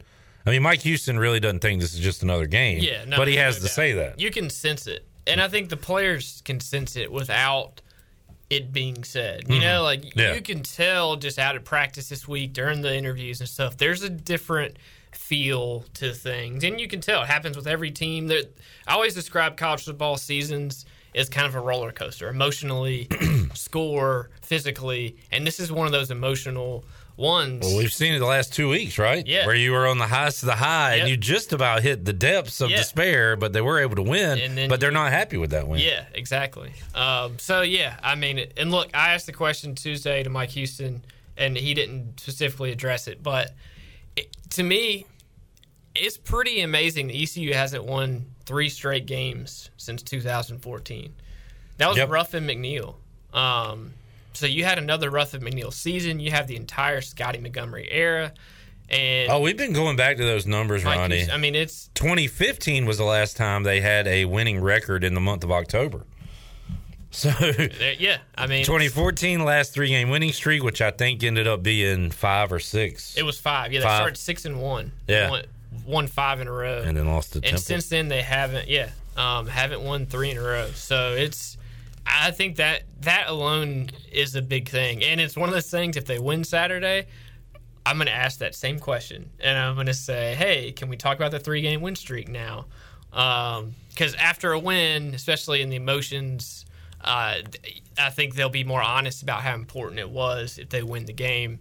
Um, then they can be kind of publicly now. So I'm with you. And to me, honestly, it's not just that as much as I'm trying to pull up. The, I asked Blake Harrell last night: Is it last year's game against Tulane, or is it the one to oh zero in the American factor? And he, I, he thought he was pretty honest and said both. But last year, they circled that game. You know, I mean, Tulane was a three point favorite. They were up like thirty one to seven, I think, in the third quarter. I mean, they came in here and and kind of walked the dog, you know, and and and I think that was a really kind of humbling experience for that team last year. And some losses like that stick with you. And the sense I get from this week is they know what happened in that game last year. And Tulane's coming back, and it's the same exact scenario. Like, where's your season going to go for both yeah, teams? and I'm looking at your your sketch. So that was the week after the Tulsa screw job. Yep.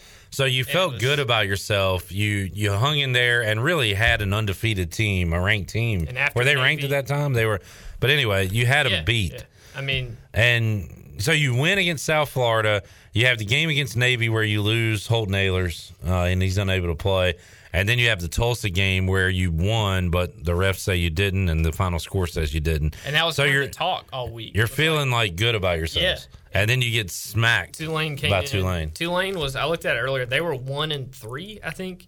Tulane was one and four, Oh God! and ECU was one and. this three. is like the exact same scenario. yeah, like no in the league. In the league, Tulane had a one and four American record, and ECU had a one and three American record, and Tulane Ah. came in and won, and ECU fell, and yeah, it was a it was a big divider for both teams, and it same yeah, really similar parallels for this year, and I, I you can tell that ECU knows it. I don't know if it means much to Tulane, or like whatever uh, of where their motivation is either way. They want to win, I think, because of their record. They just want to win. But I, I think there's something personal here with the ECU crew to to play better and compete better than they did last year.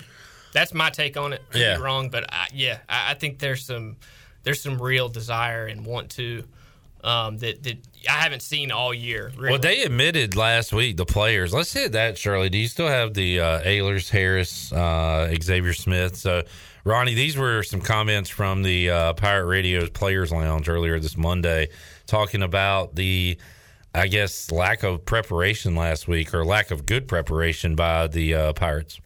Yeah, um, we didn't handle success well from the week before, and everyone telling us we're we're all this and that. We're going to go out there and kill them, and we let it get to our head, and we just came out not ready to play. And uh, you know, to be honest with you, we played about one quarter of good football there, and the rest was not good football at all. So we just got to learn from it. Um, you know, we got out of there with a win, and we're two and two, and that's the main goal. But we definitely got to learn from that and, and be better from it. You know, going into the week, you know, we like you said, we knew we was going to win. Um, I don't know if everybody bought in that whole week, but I mean, we went out there, we we found a way, but um, it was a scary one though. It was scary.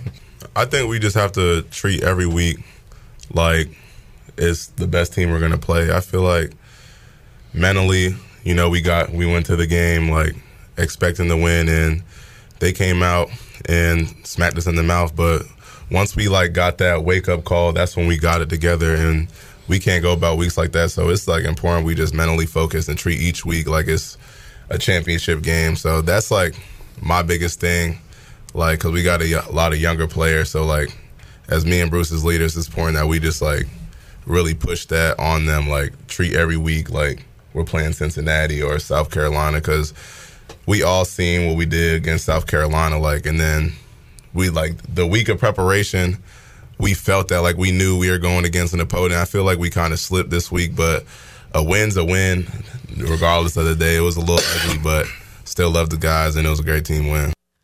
That is Xavier Smith. You also heard from Rahjai Harris and Holton Ahlers, Ronnie, and they were uh, honest about what happened last week. They said they, which was crazy because last week all I heard was, "Hey, we, we won that, but 24 hour rule, we're going to get focused." And then they come out last uh, this past Monday and say we did not prepare for that game as serious as we should have.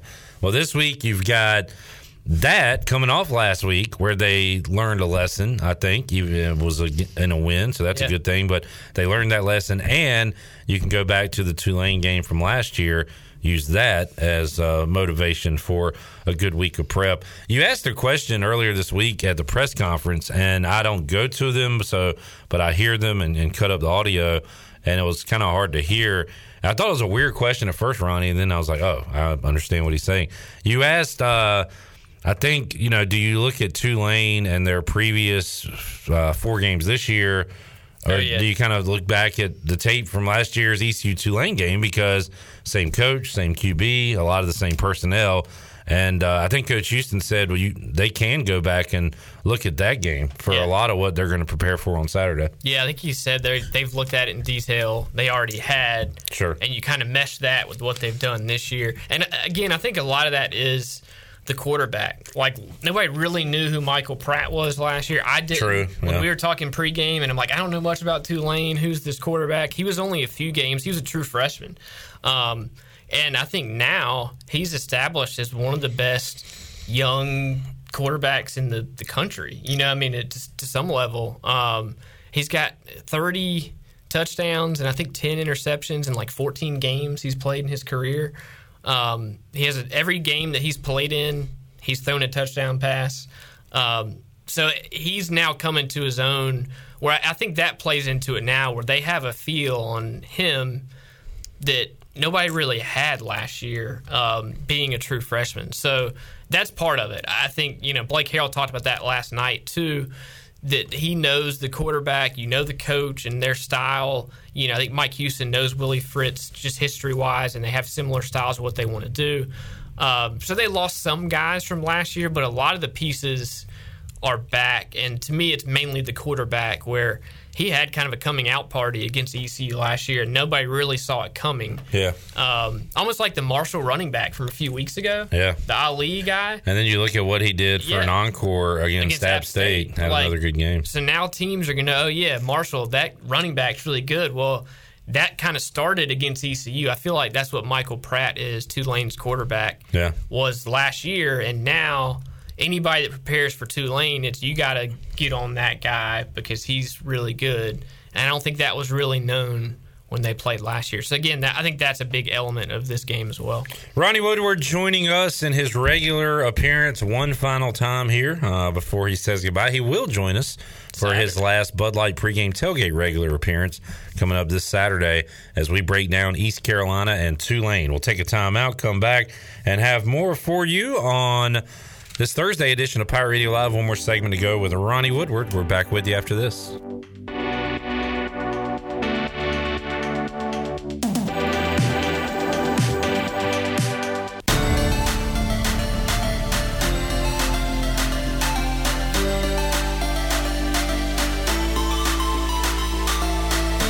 You're listening to Hour 2 of Pirate Radio Live. This hour of PRL is sponsored by Signs and Tint, Eastern North Carolina's choice for window tinting, signs, graphics, wraps, graphic design, and more. Visit Sign and Tint today at 801 Staten Road in Greenville or book an appointment online at signsandtint.com. Now, back to the show. Welcome back. Tommy's Express Car Wash. Come experience the difference at Tommy's. Now open at the corner of Greenville Boulevard and Red Banks Road. Doesn't your car deserve it? Visit Tommy's Express Car Wash today. Now let's head back into PRL. Here's Clip Barak. Hey, Shirley. Hi. You know, I don't know if I've asked you, how are you doing today? I'm doing all right. I like your shirt, Oregon Trail reference. Yes. Is it?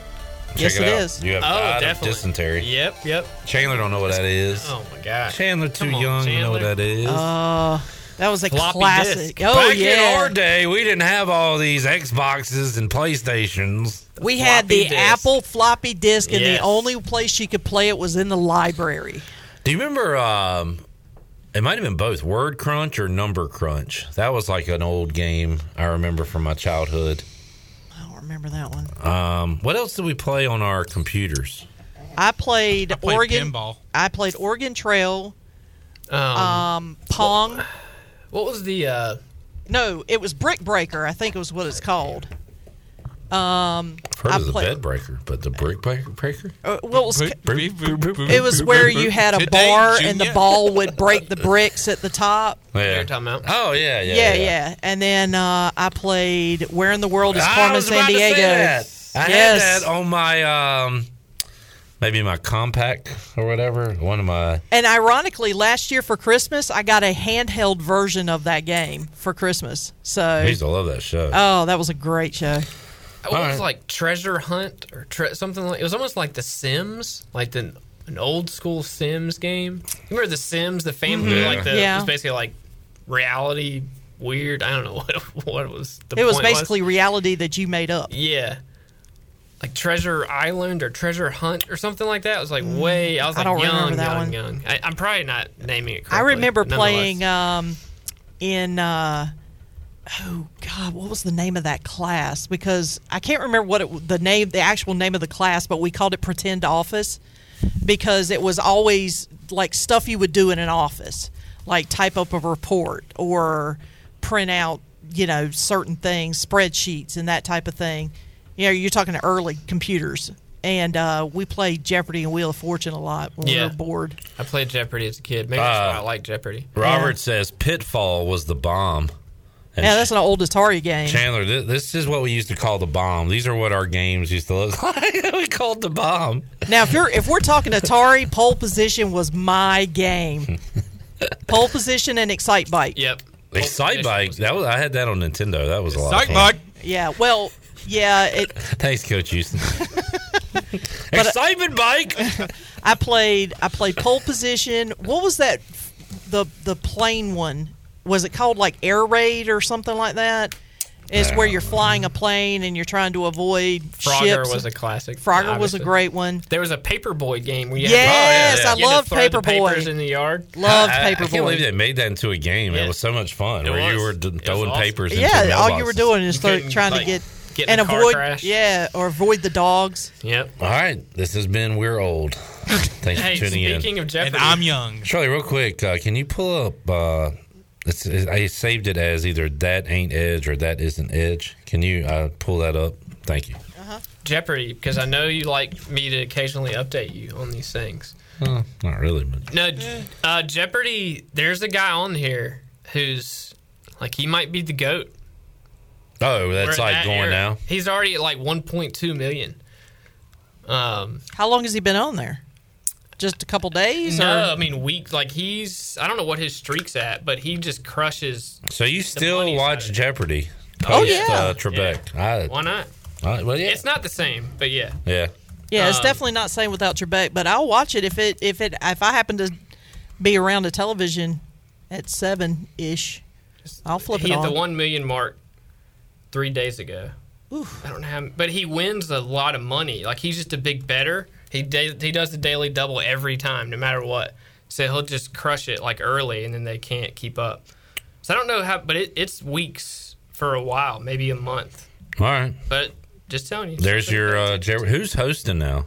Is it Blossom? Um, I can't Mayim pronounce her Bialik. n- Yeah, I can't pronounce her name. yeah, but basically Blossom. Yeah. Let me just say Blossom. Uh, is the six ever co-host? Oh, I would. Oh, Joey. Or Joey- Joey's Whoa. got.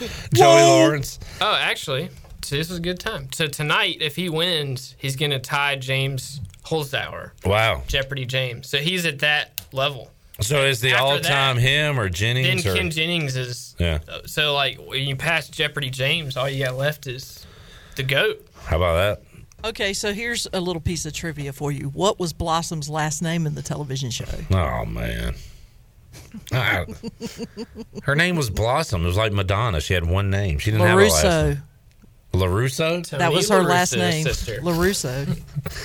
All right. There you go. What are y'all My favorite. Oh my god. okay, have you ever watched? What the hell is going okay, on? Okay, okay, okay. people segment. This is Oh, it. Poor Chandler's so Chandler. confused. okay, do you? All right. Have you ever watched Big Bang Theory? Yes. Okay, Amy Farrah Fowler. Yes. That is Mayim Bialik.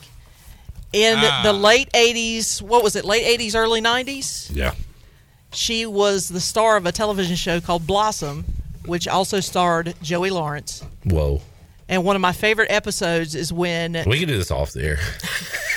and she's got her hand on my shoulder. yeah, Blossom's is into this. Blossom's dad, granddad, and Joey all dressed up as Wilson Phillips one year for Halloween, Ooh. and Oh. it was oh. the funniest episode I All ever right, saw. Hold on. For, Now his next question is, what's Who was- Wilson Phillips? you know the won't have- hold on. You ever heard the song "Hold On" for one more day? Things will go your way. Hold on Oh, for one more day. We, Nah. Chandler, we just gotta we gotta Yeah. update you Uh, later. are you enjoying your last your last episode of Pirate This Radio is Live? absolutely great. It's a memory lane with Ronnie right. Woodward. We're going way back to the way back machine. All right, Ronnie, uh, Pirates Tulane. What's your read on this one? It sounds like you think I think ECU. 's ECU gonna- is going to come out and play well I Saturday. do. I do think the first quarter. I mean, it's always huge, but I, I do think they. Tulane's got off to slow starts this year. Yeah, and I, I think ECU could really benefit, obviously, from getting a lead. But I, I think being at home like, is a big part of it. And I tried to ask some players this week. You know, how I try to find some weird angles at times, like playing back-to-back home games. To I me, heard you ask Tegan Wilk that. yeah, like to me, I think that's a big deal because you don't. And Tegan Wilkes said, like, yeah, you don't have to have a walkthrough and then get on a plane and like, you know, there's just different. And Tulane, if anybody, not in a, you know, it's an unfortunate way. They had a, a hurricane and uh, hit New Orleans. I think Willie Fritz said this week was the first time, maybe last week. They're just now kind of getting on campus and going Yeah. to class. You know, so their- like yeah. that affects just your look. These kids are human, you know, like you sleep in your bed and not have to board a plane and all that good stuff. So I think ECU coming off of a home game where they they obviously didn't play well and aren't feeling good about it, but you're stay at home. You know, you get to stay in your place all week. You practice Yeah. with intent. You practice well. Um, yeah, I think they, they if they get off to a good start, they get the crowd behind them. I, I definitely think they can win the game. Does that say they're definitely going to? You know, no, but I think they could they could really play well. If you don't turn the ball over, um, if you try and just contain Pratt and not give up some huge pass plays, I think they can do some things. Despite the the defensive numbers last week uh, and the week before, really, I'm still just more concerned about this offense. I played two really good quarters of football, really all season. Uh, the fourth quarter against Marshall, then the second quarter last week. But I don't know, Ronnie. That is just still a concern to me. That that why why this week can they put it? Are they going to put it together for four quarters? I, Yeah. I don't know. I mean, I still have faith in the, the running backs. We haven't seen really the good Rahjai Harris yet for Yeah. the, the most part. Um, and Keaton Mitchell's been to really kind of save them. He saved them. At Marshall had a long run. Um, I App really State- flipped the momentum last week. Last week, yeah. I mean, it was 14 nothing. Charleston Southern missed a field goal. two plays later, he goes 74 yards. Um, and that's the thing that's it's funny. You know, I don't want to like pick on fans or anything, but I love when people are like, "Oh, you got to open it up um, and do all this stuff." Well, like basically, they run Keaton Mitchell up the middle off tackle like eight times a game, and he scores on it once. So it's like just because he went 74 yards on like an off tackle handoff doesn't mean like that opened up the offense. Like it was just a handoff up the middle. Oh, yeah. That was a It's not- basic play. It's not going to work six times, but that seventh time, it's a 80 yard touchdown, and you feel good about it. So they almost they have to do, in my opinion, they have to do that. And I know it's going to be boring for five or six times, but when he goes 80 yards, it's quick, cheap points. And he has that ability that when you block it right and he hits the hole and cuts right, that's one of your best plays. A simple handoff to Keaton Mitchell is one of your best plays, and you got to just live with it being boring most of the time because those couple times it's exciting. It's seven points. So again, I think Rahjai getting into it and how you can get both of them going in the same game is why I'm optimistic. I don't know if that happens this week or later or what. Um, but if they can run the ball and block well and, and hit some big plays in the run game, I yeah, I think that's the the goal or the optimistic side of what they could do on offense. Well, the the team will be playing for uh, for one man coming up this Saturday, and that's I don't know if they're going to have RW on the helmets or if That'd be a it's just going to be the pregame speech. But they're playing for Ronnie Woodward Playing in his last game covering the team uh, officially. It would be nice to Go out on a win, right? Compared to the loss. You came in with a women's basketball win. win. We're going to send you out If only I against the green team. What if my last game would have been Marshall? You should have stopped. Uh, that would have made a lot more sense.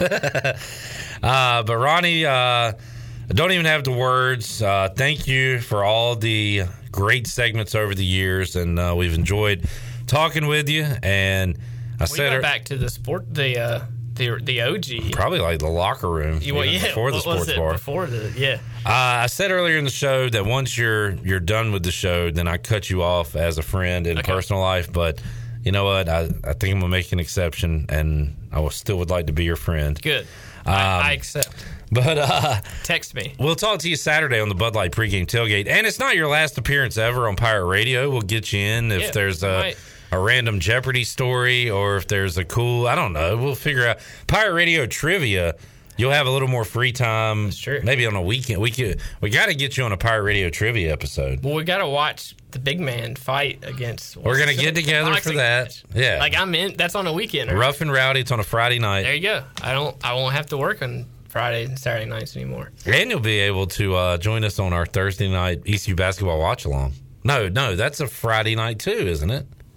ECU and Oklahoma. I can't remember what night it's on now. You might be getting that confused with the Liberty game in Charlotte. That's on a Friday night. I don't know about I don't know. Oklahoma. Anyway, I'm in for the big man right. showdown. You're But in please for rough join us rowdy. for some watch-alongs as well. I will. I will support the BMOC all day.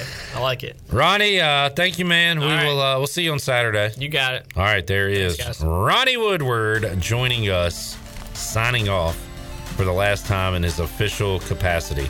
Uh, John John Moody still trying to get back in our good graces. Says ECU Oklahoma is on a Thursday. Thank you, John. You're almost there. You're almost back to your official five star P1 listener status. Uh, we will take a timeout. Come back when we return. Touchdown, Tony Collins. He went to Foxborough on Sunday. I'm assuming had a lot of fun outside of Gillette Stadium. Did not have fun watching the Patriots' poor performance. We'll uh, talk Pirates, Patriots, and more when we return hour three of Pirate Radio Live. Back with you after this.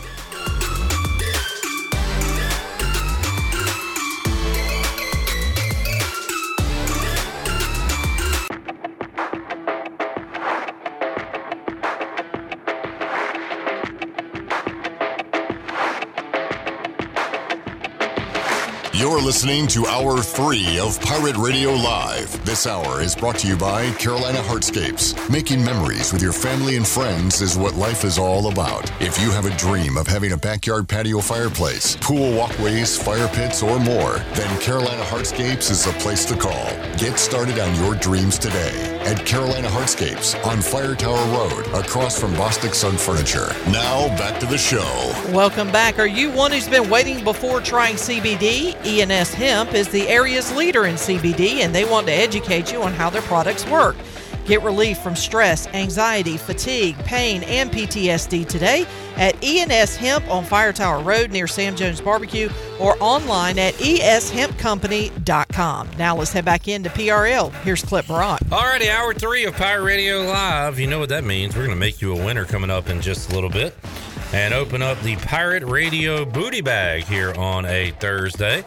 We also got a lot of football talk on the way because touchdown. Tony Collins has joined us in the Pirate Radio studios. In the house. TC, how you doing? Doing great. Tony, uh, Pirates on Saturday got a win, but did not look good doing so. And then Sunday, you were in Foxborough at Gillette Stadium, and your boys didn't look good, and they did not get a win. It was kind of a uh, a rough weekend for you watching uh, offensive football for your teams. Yeah, it was. Um, you know, with the with the Pirates, uh, what was 31-14 at one time? Uh, they were up 17 going into the end zone and threw an interception, and then it got close. So you know that's something that they they can't that they can't let that happen. You know when you when you got a team you got a team down you got to step on their neck. So that's something that. But with the Patriots, it was uh it was bad. It was it was hard to watch. It really was. We had no running game and no receivers couldn't catch the ball. And you know the young quarterback we have, he's, he's not making the, the big plays yet, but he's he's not making a lot of mistakes. But right now we're we're struggling, and uh, we got uh, some guy named Brady coming in on Sunday, and it's going to be rough. Yep, and Brady is going to set the all-time passing record in NFL history, and uh, I At think Gillette Stadium. he's going to be universally celebrated there. Right? I mean, there's no. Yeah, there's- we talked about it last week. Yeah, everybody loves Brady. I mean, I, I, you know, I, I do a I do a thing every week that I I, I pick the, the the Patriots to win, but this week I'm not gonna even pick the Patriots to win. Wow, is this like the first This- time ever? This will be first time ever. You're picking Brady. I'm picking Brady over the Patriots on Sunday. Weird to say, but yeah, Hey, Brady and Gronk. is what it is. Uh, he- he's got to throw a touchdown to Gronk too, yeah, right? Yeah, you you know that's gonna happen. That's in the script. Yeah, you know that's gonna happen. Tony, uh, we'll talk more about your trip to Gillette. And I want to go around the NFL with you and ask you about some of these undefeated teams, how real you think they are, Mhm. uh, including the Panthers, Broncos, and uh, and the Raiders. We'll get to that a little later on, but we'll start with ECU, and uh, we'll hear some Mike Houston comments in just a moment. Both of my producers have left, so it's just you and I on an island here, Tony. Uh, Tony, the players, we, and it's awesome to have these guys join us on Mondays on the Players Lounge. Uh-huh. But Holton Ahlers, Rahjai Harris, and Xavier Smith in particular all said they admitted, Tony, that they, their preparation was lacking last week. They uh, were coming off a big win. They were taking on an FCS team where they're 25 point favorites. And uh, they didn't come out and say this, but they, apparently they thought they could just cruise in there.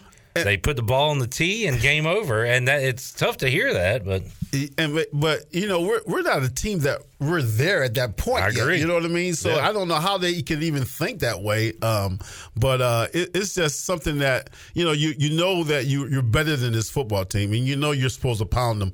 And you know at one time it was, it was 31 to 14, and that's when you you put you put your foot on their necks. Yep. And we we didn't do that, and that's what we got to get that killer instinct. Uh, Shirley, let's hear Mike Houston cut one his opening comments from yesterday following practice. Had a, uh, a very physical Tuesday practice. I thought the kids uh, had really good effort yesterday. Um, thought we were our execution was uh, you know a little bit sharper today, you know, which is what you expect. Second day uh, with the scheme. Uh, Got to have a great Thursday practice. That's what I told them at the end right there.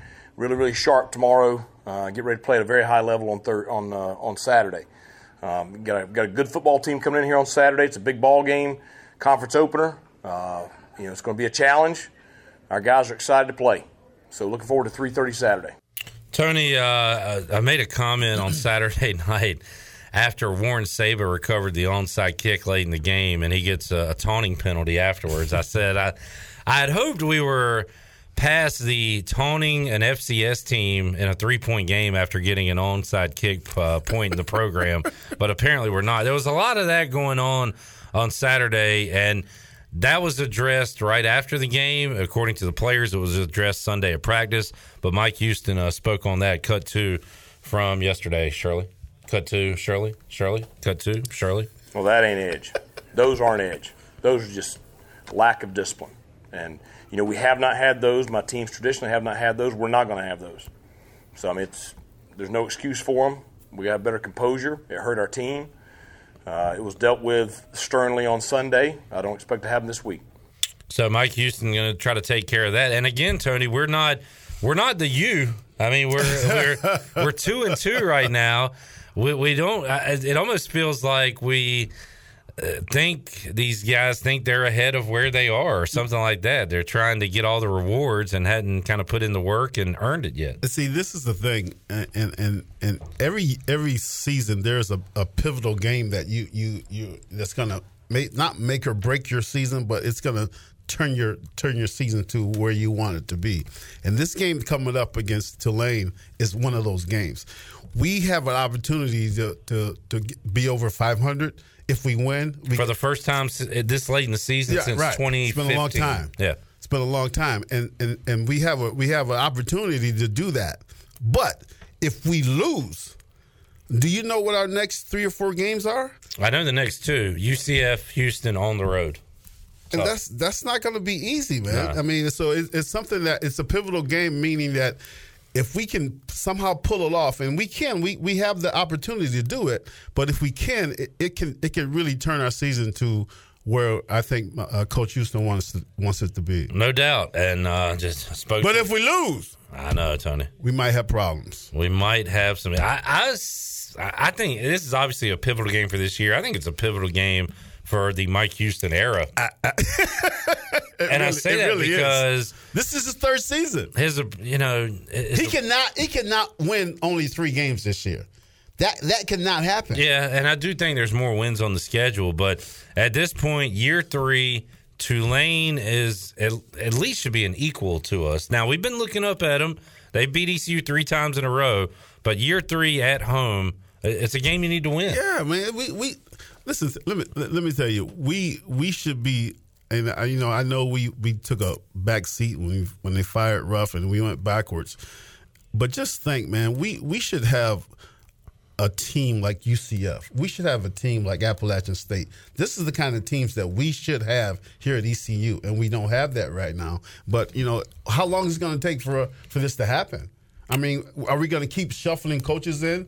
If, if Coach Houston doesn't win this season, are, are we going to fire Coach Houston? Are we going to give him another Well, shot? no, he's he'll be back Yeah. next year for Okay. sure. You know what I'm saying? And so it's it's what's go- I don't, I don't know what's going to happen. We need to win more than three games this year. You said uh, we, we should be UCF. Tony, it was 2015. We just went back to that season. The last time ECU had a winning record this late in the year, UCF was 0 and 12. And, and now 2015. 2015. 0 and 12. And then we know what they've been over the years. They were on, able man. they were able to fix it very quickly. And uh, and we have been patient. We'll continue to be patient, but we want to see some of those wins. You mentioned uh, Coach Ruff a moment ago, Tony. How uh, awesome was it when you heard that he was going to be inducted Oh into man, the Hall I had to, I called him up on the phone and we had a good time talking. Man, I, it's uh, it, it was great, great to see him come in, and uh, uh, I'm so happy for him. He deserves uh, every bit of it. I, I just wish it was differently, but you know, it is what it is, and I'm just really happy for my friend. Yeah, and there was a lot of a lot of times, Tony, where you're, I was thinking, I think a lot of people were, will it ever be smoothed over? Because the way it was done, uh, the way he was ousted from here, of course, the people in charge of that are all gone now. I think Yeah. that helps. Uh, you kind of bridge the gap between East Carolina and Ruff, but uh, I was uh, I was very happy to hear it. He was great on the Brian Bailey show on Monday, and uh, I told Bailey it, it sounded like five percent Bailey talking to a coach and ninety five percent Bailey just catching up with an old friend because when Ruff talks, that's what it feels like. And like. see that that's the thing. And I about, know you are and, friends, and that's the but- thing about Ruff. Ruff does, and, and it's it's you know I can I can sit back and say, man, you should you should really hate East Carolina right, Right. now, and Ruff doesn't. Yeah. He loves ECU, man. I mean, he What really if, loves what if ECU. Tony Collins got fired from ECU? what what would you say when they called you up to ask you to go to the Hall of Fame? Kiss my black. but no, that's a great point, Tony. I mean, I mean, he absolutely loves ECU, man. He he has no hard feelings against ECU, man. So that's that's the kind of guy he is. you Yeah. know, so And uh, it's going to be a very special night. I think he's going to be here. He said from the for the Friday ceremony, but he still has a job, unfortunately, with the Yeah. guys in red down the road, uh, and they play at Florida State that Saturday. So don't know if he's going. to I don't think he's going to be here for the game. Right. Uh, but that's awesome. So uh, let's get back to current day. Shirley cut ten. Um, Glenn Griffin asked this one: Does the team use the outside criticism as motivation? Uh, whether it be from media, whether it be from fans, from anybody. And here's how Mike Houston answered that. Well, if we're if we're paying too much attention to that, then we got our eye on the wrong on the wrong things. You know, um, you know, everybody told us we stunk after we lost to an SEC team by three at home. You know, that was kind of, in my opinion, stupid. I mean, uh, we we didn't listen to it then. Okay, uh, everybody told us, uh, you know, last week, uh, you know, what a great job we did against Marshall and and uh, you know what that game was supposed to be last week. And I'm afraid that too many of our kids listened to it last week. And so I think that was the lesson that was learned is, you know, if it's not said in this room right here in your meeting room, then you guys kind of filter it out. It's just got to go in one ear and out the other. You know, I just I, I don't read much stuff, and so I just because you can't. You know, it's you can't pay attention to that stuff. You got to focus on what's important. Tony, uh, I talk about the football team my whole life. I've been looking at, at message board. I've been the outsider. You've been the insider in that locker room. And when he says those things about what what's said in the meeting room and the locker room, if it's not said in there, don't pay attention to it. Uh, you know, does that message kind of hit home with you? It, it does not hit home at all. I mean, I, I I grew up the totally opposite. When if we were just looking for uh, another team to say something, You wanted that bulletin we board we wanted something uh, uh, this, for, for somebody to say something bad about our team. Yeah. That, that's what we wanted. That we, we strived off of that. I mean, we didn't have the social media that they Right. had now, but at I think it would, be, it, would, it would even be better because that's something that we strive for, man. It, You're always looking for a yeah, chip if, or an if, edge. if a team, if North Carolina State said, you know, they said anything about us, we would, man, we would try to. Oh my God! This. It, it- so I, I'm not saying coach coach is wrong. Yeah. But I'm just saying when I came in, it's, it was just we we strived off of that. We wanted somebody. To, we wanted our fans not to like us. That so the, no know what our thing is. We're gonna make you like us. That's what it oh, is. I like that. And, and look, I think these coaches, uh, everybody, I'm not talking about Mike Houston specifically, but they all say ignore the noise, the outside noise. And in the same breath, they'll say, we heard what they said about it. You know what I'm saying? You like, can't, you can't ignore it. right. I mean, it's- and they use it as motivation. They do. But you got to, man. yeah, that's, uh, it's one of those fine lines. But the, everybody should just be like Belichick and just go. Did you see the interview? Yeah, he was making he was making weird noises. And there was one where the reporter and him were going back and forth about Brady. Did you see that one this week? Belichick's been kind of on edge, but he still won't let the reporters get the best I, of him. you, I don't know. We better check out uh, Belichick. He's kind of he's kind of getting like Biden. uh, Sleepy Bill.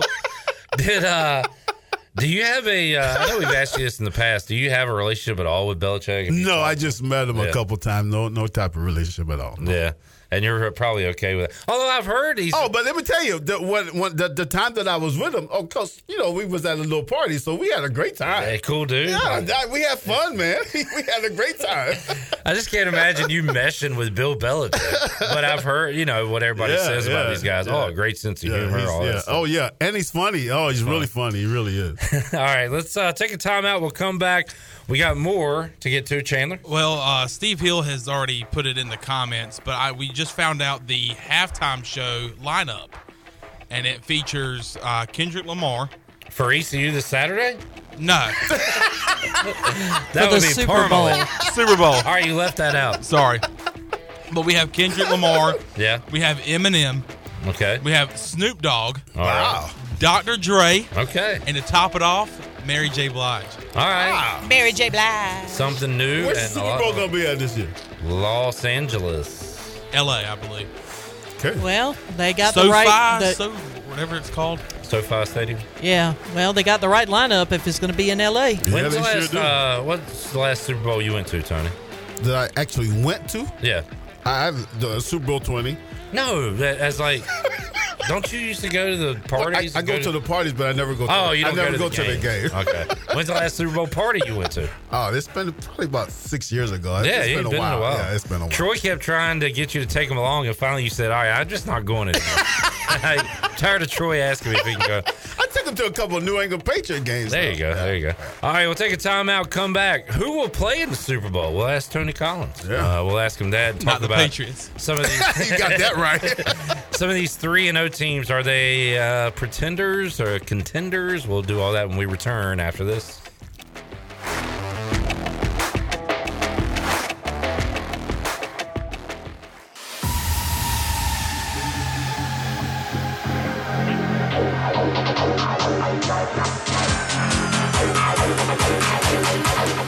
Listening to Hour 3 of Pirate Radio Live. This hour is brought to you by Carolina Hardscapes. Making memories with your family and friends is what life is all about. If you have a dream of having a backyard patio fireplace, pool walkways, fire pits, or more, then Carolina Hardscapes is the place to call. Get started on your dreams today at Carolina Hardscapes on Fire Tower Road, across from Bostic Sugg Furniture. Now, back to the show. Welcome back. Save lives, be a hero, and make $1,000 your very first month donating plasma at Grifols Biomat USA.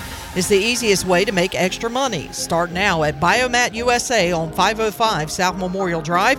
Make up to $1,000 in a month and save lives now at Grifols Biomat USA. A better donor experience and better pay. Now let's head back into PRL. Here's Clip Rock. Back with you on Pirate Radio Live. Touchdown Tony Collins, fresh off an appearance at Gillette Stadium. Unfortunately, his uh, Patriots didn't play too well. The Saints going in there and picking up a win. Saints are uh, are two and one. I think Jameis Winston is yet to throw for like 200 yards in a game this year, which is uh, and they're you know, still two and one. But he's the type of quarterback. Well, in the in the past, that you know he's throwing for 300, 400 yards a game, but he's also throwing three or four Exactly. interceptions too. But Yeah. so I guess uh, they're doing something uh, right, but he's not throwing a lot of for a lot of yards. But they beat they beat the Patriots. they, they did. Tony, let's look at some 3 and 0 teams. Tell me how real you think they are. The Carolina Panthers have given up 30 points in 3 games. That's 10 points a game. Now, they hadn't played world beaters. They, they'll play Dallas this week. We'll learn a lot.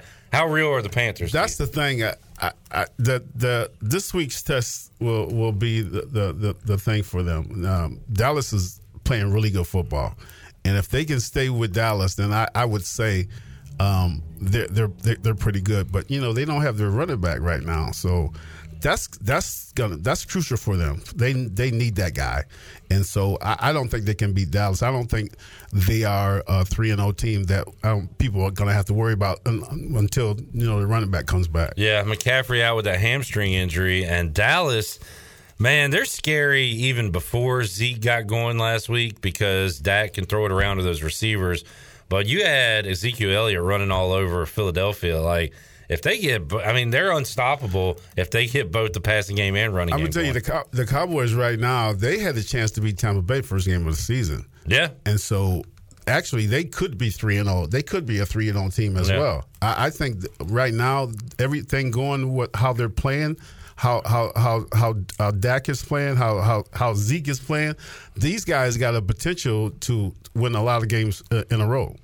I don't even need to ask you this. The Rams are a real deal 3 and 0 team, correct? Absolutely, I, Yeah. I have to agree. Super with that. Bowl contender. They they got the defense. Uh, Stratford is, I think, is going to be a Pro Bowl quarterback this year. No question about it. They they got some good receivers. They're going to be a team to beat. DeSean Jackson still running. I didn't even know he was field. even on the He- team. He played with you, didn't he? It is amazing. He still runs the same route he ran when he was a rookie, and straight down the field. Can't nobody catch him. It's crazy, and it did. Uh, they tried it three times. It finally hit on the last one for 80 yards. Crazy man. Uh, all right, the Cardinals. I love Murray. I love their offense, uh, Hopkins and all those guys. But are they a real three and zero team right now? Do you believe in the Cardinals, Tony?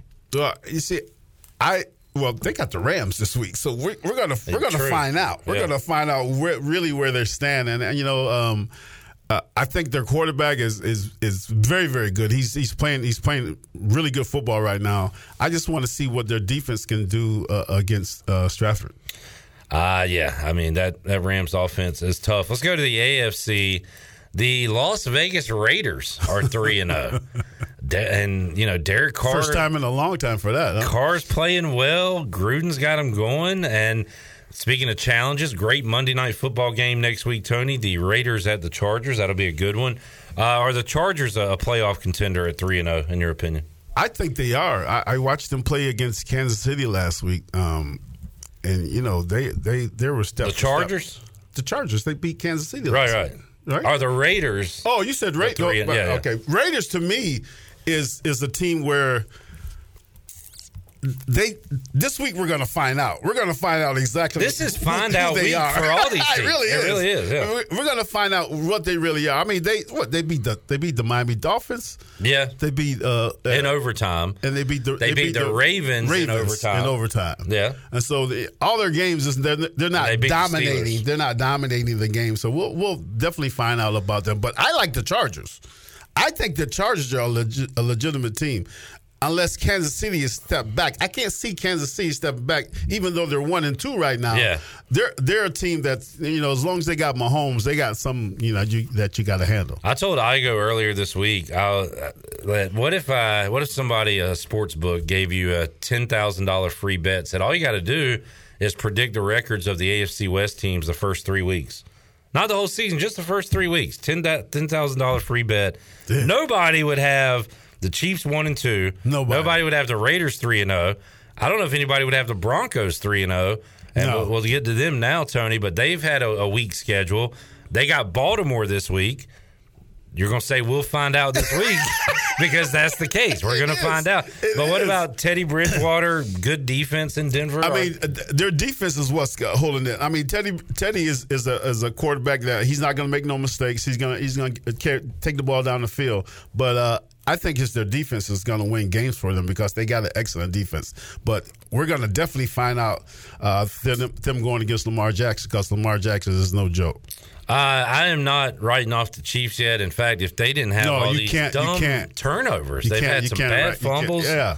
Mahomes is kind of relying on his magical arm a little too much, but they'll be fine. I mean, they're going to Yeah, they'll, they'll they'll be they'll be in the playoffs. I think their defense is not where they were last year, but I, Yeah. I think with Mahomes, you don't got too much to worry about. Uh, the Bills absolutely crushed my team last week, Tony. It looks like it, you. we- We can look back at it now, but we're going to look back at some point in the season and say, how in the world did the Steelers, Steelers. win at Buffalo Right. the way they did? That's the weirdest score of the season so far. The only thing I can see with that was they was just thinking that now we're going to kill the Steelers, but you know that that's the only thing because right now if you look at the Buffalo team, they're putting up points. Their defense is playing well. Um, I don't know the last what two games they scored over thirty five points or something like that. And then they Um, got the Texans this week, and they're 17 point favorites basically. So uh, that that that right now is a legitimate team in the in the AFC East, uh, without a question. The, the uh, Buffalo Bills. Tony, let's get your way too early prediction. Uh, who's your Super Bowl team? who's your, who's in the Super Bowl in LA? I'm gonna tell you, man. I, I, I- like the Rams, and I, from coming from the NFC, I like the Rams, and I, you, you you can't count out Tom Brady, so it's going to be a We're gonna have a rematch. It's gonna it's gonna be a battle against those two teams uh, to make it to the Super Bowl, and, and you know I just you just never know, you know, depending on injuries or whatever. But those two teams coming out, but the the AFC. With the Chiefs one and two, it seems wide open on it. Uh, I, you just right now, if you was, if I was to pick it right now, I would say Buffalo Bills will will Yeah. come will, will be in the Super Bowl. But you you know you got a long season, and anything can happen, and the teams are going to get better. Kansas City is going to get better. There's no question about that. They'll they'll be in the thick of things. So And uh, heck, we live in a world where the Cleveland Browns are good, and the Cincinnati Bengals are Two and one. about to be three and one if things go right tonight against the Jaguars. they So- got a young team, man. They they got some good players on that team. So you just uh, you look at that team, but you know. Are, are they ready for Kansas City? Are they ready for uh, Baltimore? Are, are they ready for those type of teams? I don't. I don't think they're ready yet. Touchdown. Tony Collins joining us inside the Pirate Radio studios. We'll get back to ECU football in just a moment. Uh, more on our Bud Light ECU report. But right now, Shirley Rhodes, let's make somebody a winner. Booty, booty, booty, booty, booty everywhere. Booty, booty, booty, booty, booty everywhere. All right, how about a giveaway on a Thursday? Shirley Rhodes, what do you want to hand out today? Oh, let's go with lunch for two at Tiebreakers. Lunch for two at Tiebreakers. I was there on Sunday. watching my awful team and all the other games on their big TVs. It was a lot of fun. And uh, got some great food there at Tiebreakers. Shirley, what color are we looking for? 12. Caller 12, 317 1250. More with touchdown Tony Collins. We'll hear from Donnie Kirkpatrick and Blake Harrell when we return on our Bud Light ECU report after this.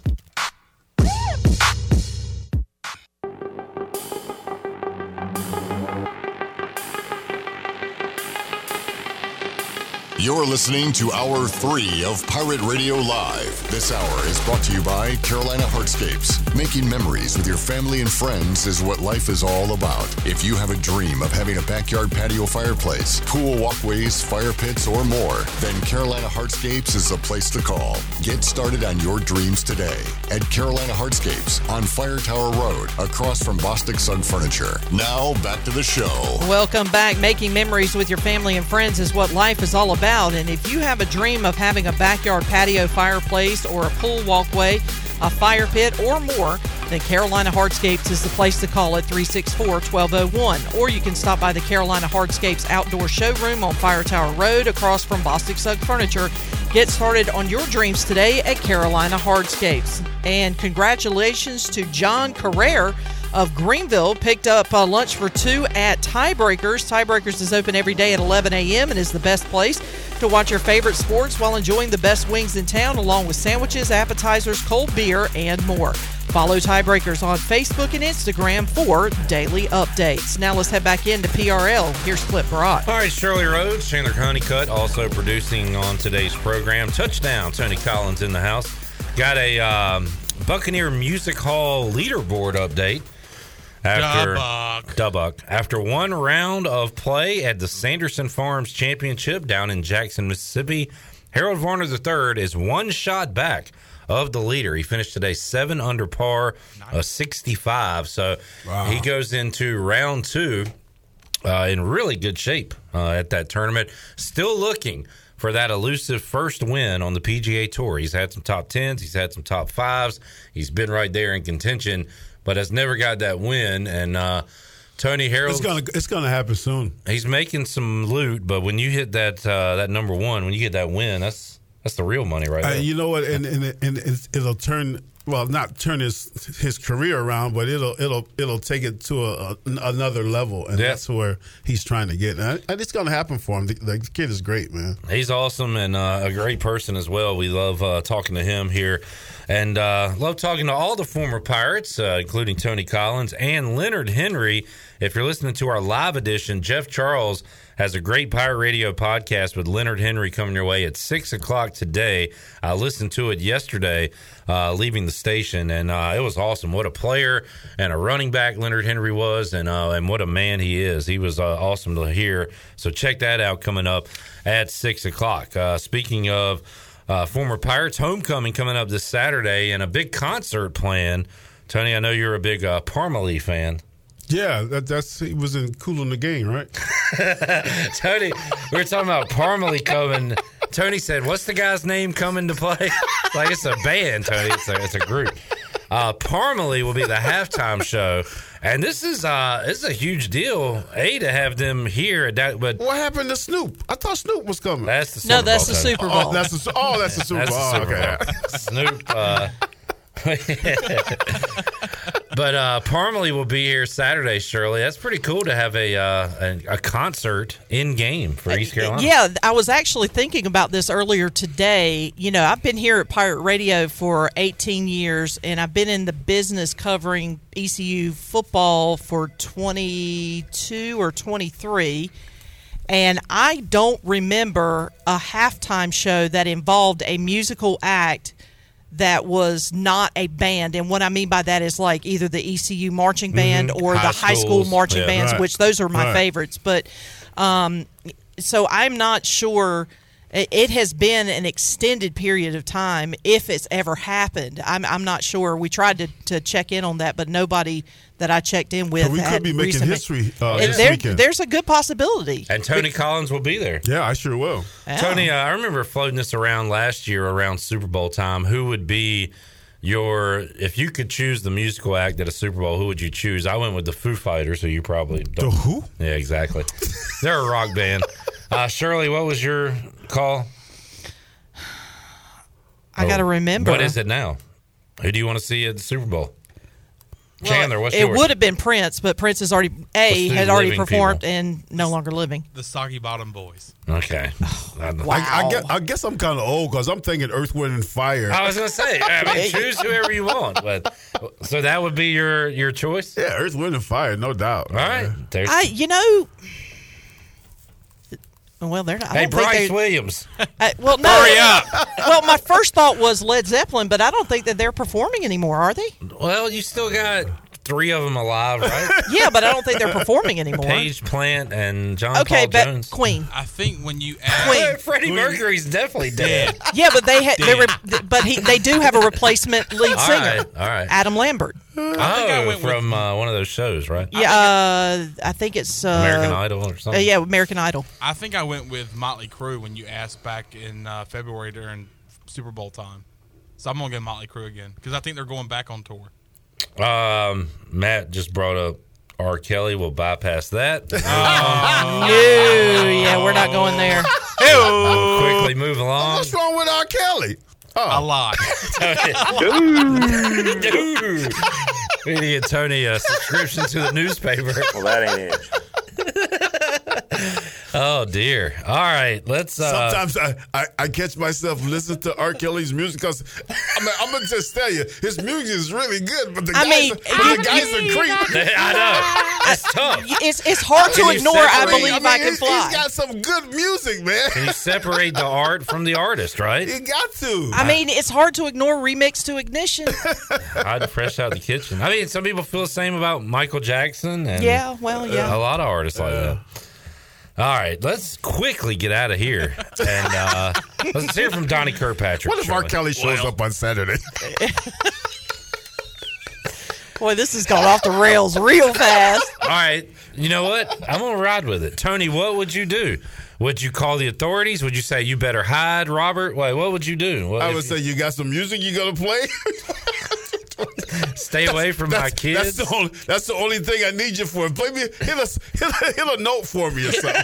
Look, if R. Kelly shows up, if if R. Kelly shows up on Saturday, you're not at Dowdy Ficklen Stadium. You're Uh, at know, jail. right? yeah, you're in a different. Yeah, you're in, in You a might want to check your surroundings. Yeah. Uh, please, Donnie Kirkpatrick, please. Well, about third down. I know it's kind of been a struggle early this year. He said first and second down kind of dictates that.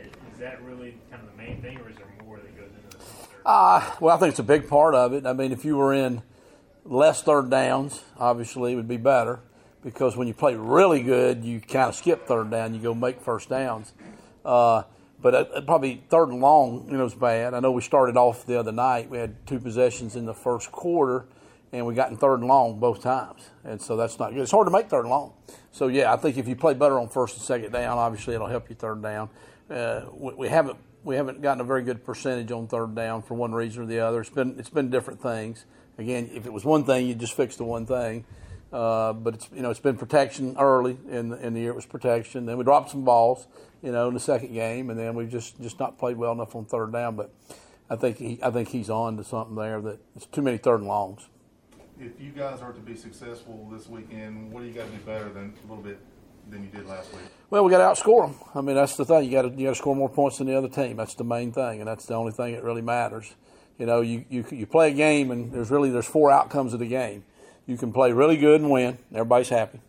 Now the coaches never think you play that good. You you could play bad and win. Okay, kind of like we did what what everybody's saying we did the other night.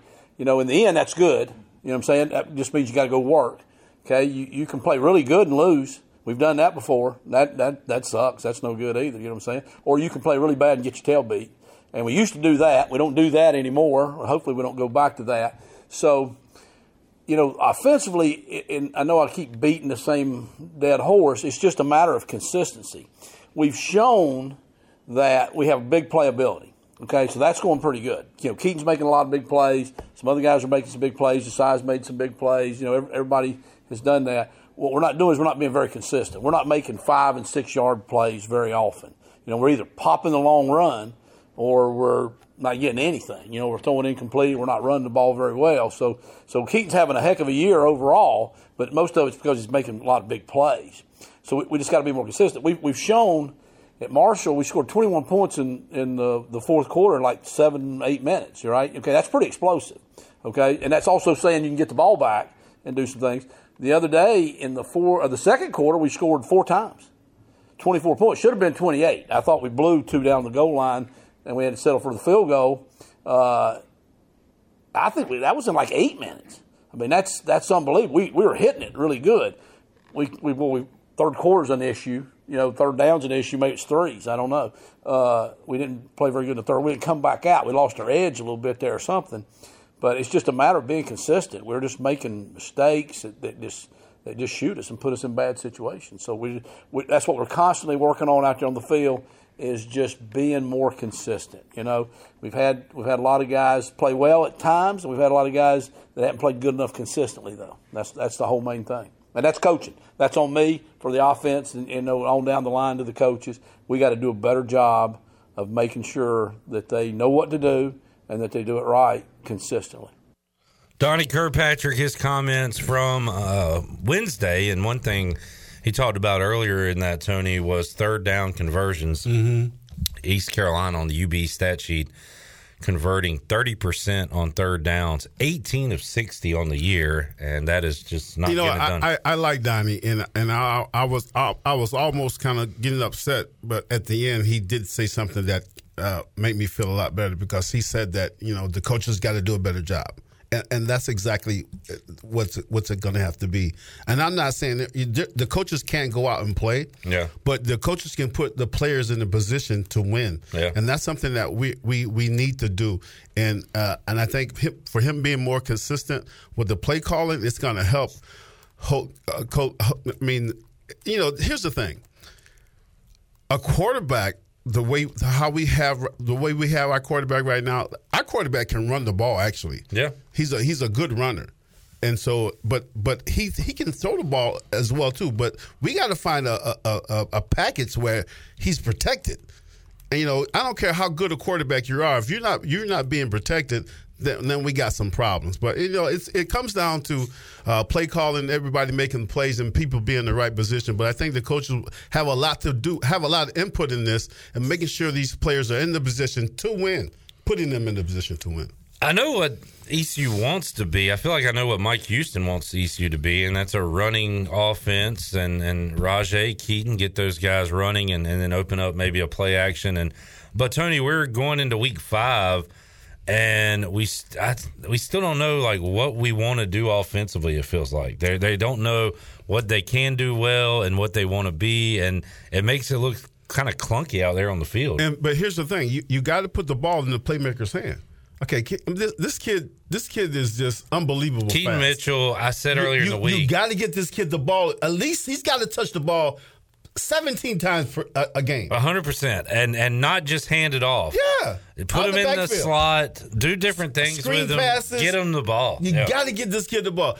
CJ is not getting the ball enough. I mean, I don't know if it's I don't know if it's the play call. I don't know if CJ's not getting open, but that's another kid that needs the ball more. We finally saw some crosses with Snead, get him the football because he can make plays Yeah. after the catch.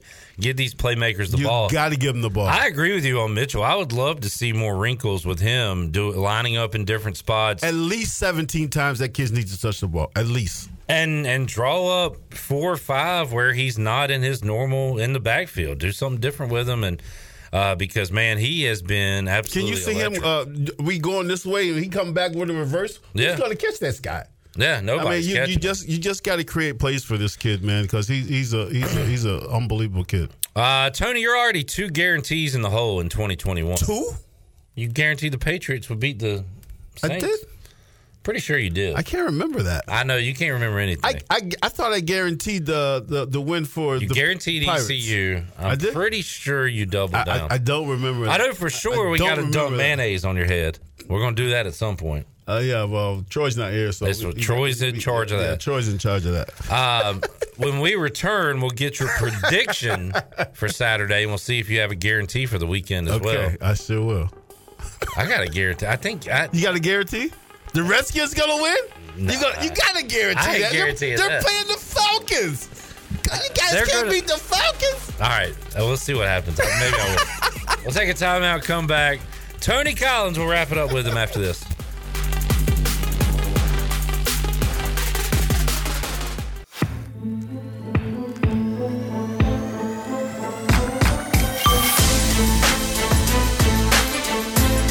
You're listening to Hour 3 of Pirate Radio Live. This hour is brought to you by Carolina Hardscapes. Making memories with your family and friends is what life is all about. If you have a dream of having a backyard patio fireplace, pool walkways, fire pits, or more, then Carolina Hardscapes is the place to call. Get started on your dreams today at Carolina Hardscapes on Fire Tower Road, across from Bostic Sugg Furniture. Now, back to the show. Welcome back. It was a rough day for the stock market today. The Dow was down 546 points at 33,843. The Nasdaq was down 63 at 14,448 and the S&P fell 51 points at 4,307.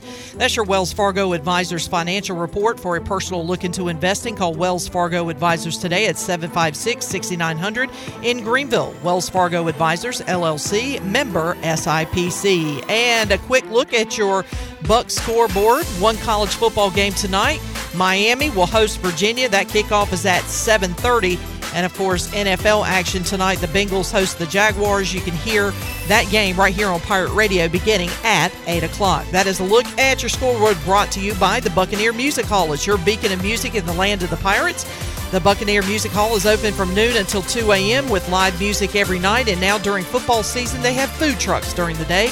Follow the Buck on Facebook and Instagram for an updated schedule, and we'll see you at the Buck. Now let's head back into PRL. Here's Clip Brock. Da Buck. Da Buck. All right, I'll be watching football tonight and keeping an eye on the baseball scoreboard because here's the deal: the Yankees have the top wild card spot in the AL, one game lead over Boston. Boston plays uh, the Orioles tonight. The Yankees play the Blue Jays. The Blue Jays are a game back of Boston Wow. for the second spot, and the Mariners are idle. They are a half game back. They're still in the mix. So all that's going on in the AL. On the NL side of things, if the Braves beat the Phillies, they clinch the NL East. So that's what's going on with your MLB playoff races on the Buccaneer Music Hall scoreboard. Saturday, 3.30, Tony Collins, East Carolina versus Tulane. Tulane is a four-point favorite in this game against the Pirates. What's your prediction for Saturday? My prediction is going to be there's going to be a lot of points scored, um, and I am I'm believing that we can pull it off at the end. Three seconds left. Uh, a field goal kicker will kick kick a 47 yard field goal, and we'll win 37 to 34. That was pretty detailed. I got to give you credit on that. Owen Daffer with the winner, a 47 yarder. 47 So yarder. not a 66 yarder like Justin No, Tucker. we don't Did wanna- you see we- that? Oh my God! Let me tell you something. Whenever whenever football hits the crossbar, it always goes backwards. Oh yeah, right. This this went forward. It, That it was the incredible. wildest finish I've ever seen. Incredible, man. Incredible. That's a doink that actually went perfect. I know, right? You know Justin Tucker's a bad man. I said this earlier this week. You had guys on Twitter, Tony, Torrey Smith, uh, Darius Butler, um, Emmanuel Acho, all these former NFL players were arguing about who the GOAT kicker was on Mhm. Sunday. Mhm. Nobody ever talks about kickers. You don't talk about kickers. No, you never talk about kickers. But Butler was saying, that's great, Tucker, but Vinatieri's the GOAT. And then Torrey Smith was like, Are you crazy? Justin Tucker. You never hear people like like stepping up for kickers. And I saw real position NFL players doing that. It was crazy. when you win games like that, man. Yeah. Well, when you kick 66 yarders, Yeah. which is an NFL record, yeah. That was yeah. awesome. Justin Tucker's rating on Madden went from an 87 to a 99 after that kick. How was he an 87? I have Should've no been idea. a ni- He was an 87. He was That's 87 wrong. rating on That's That's just highway Now it's- robbery. now Yeah, it's he's like, the, 99. he's like the top kicker in the NFL Of all period time, anyways. Yeah. how's he get the 87? Uh, Tony, you got an ECU winning in your prediction. Do you have a guarantee for this week? I do have a guarantee for this week. Of course. And I, I do a thing every every Sunday uh, with my Patriots, and I've I've never picked my Patriots to lose a game ever. I've never picked them to lose a game. Yeah. But this Sunday, I'm picking them to lose. Tom Brady's gonna come in there and beat the dog. Wow. Dog what? I've never heard Tony say this about his team. I've never I've never said it before, but you know you just gotta you just gotta understand what's gonna happen. How So- many yards does he need for the record? Not many. Not many, yeah. He'll probably get He'll that get done in in the the first first quarter. Yeah. So not only are you picking the well, I'm not even gonna say the Bucks. You're picking Brady to beat the Patriots. Are you guaranteeing? He gets a guarantee, absolute guarantee, guarantee. that the, the uh, Brady beats the New England Patriots this week, guaranteed. Sunday night football. Yeah, Uh, it's going to be fun to watch. the last time you'll ever hear Tony say that about his Patriots. That's the last time. Tony, enjoyed it, man. You going to the game Saturday? Absolutely, we'll be there. Pirate Radio tailgate zone. Absolutely. All right, sounds good. Let's do it. Thanks for hanging out with us, TC. We'll see you next week. Yes, Will we sir. see you next week? Yes, sir. I'm, in, right. I'm in town. We'll be back with you Friday, three o'clock. Chandler, we'll see you Monday. See you Monday, buddy. Have fun at your wedding. Thank you. Not You- my you're wedding. getting married, Not my wedding. Not my wedding, buddy. He's missing four days of work. He might as well be. I hope them shoes work out for you. That's all I'm saying. We got to tell Tony about your What, shoes. what off happened with the shoes? man? I will tell you long that out there. That's a long story. Uh, we'll be back with you Friday, 3 o'clock on Pirate Radio Live. So long, everybody. Thanks for listening to Pirate Radio Live, an exclusive presentation of the voice of the pirate nation.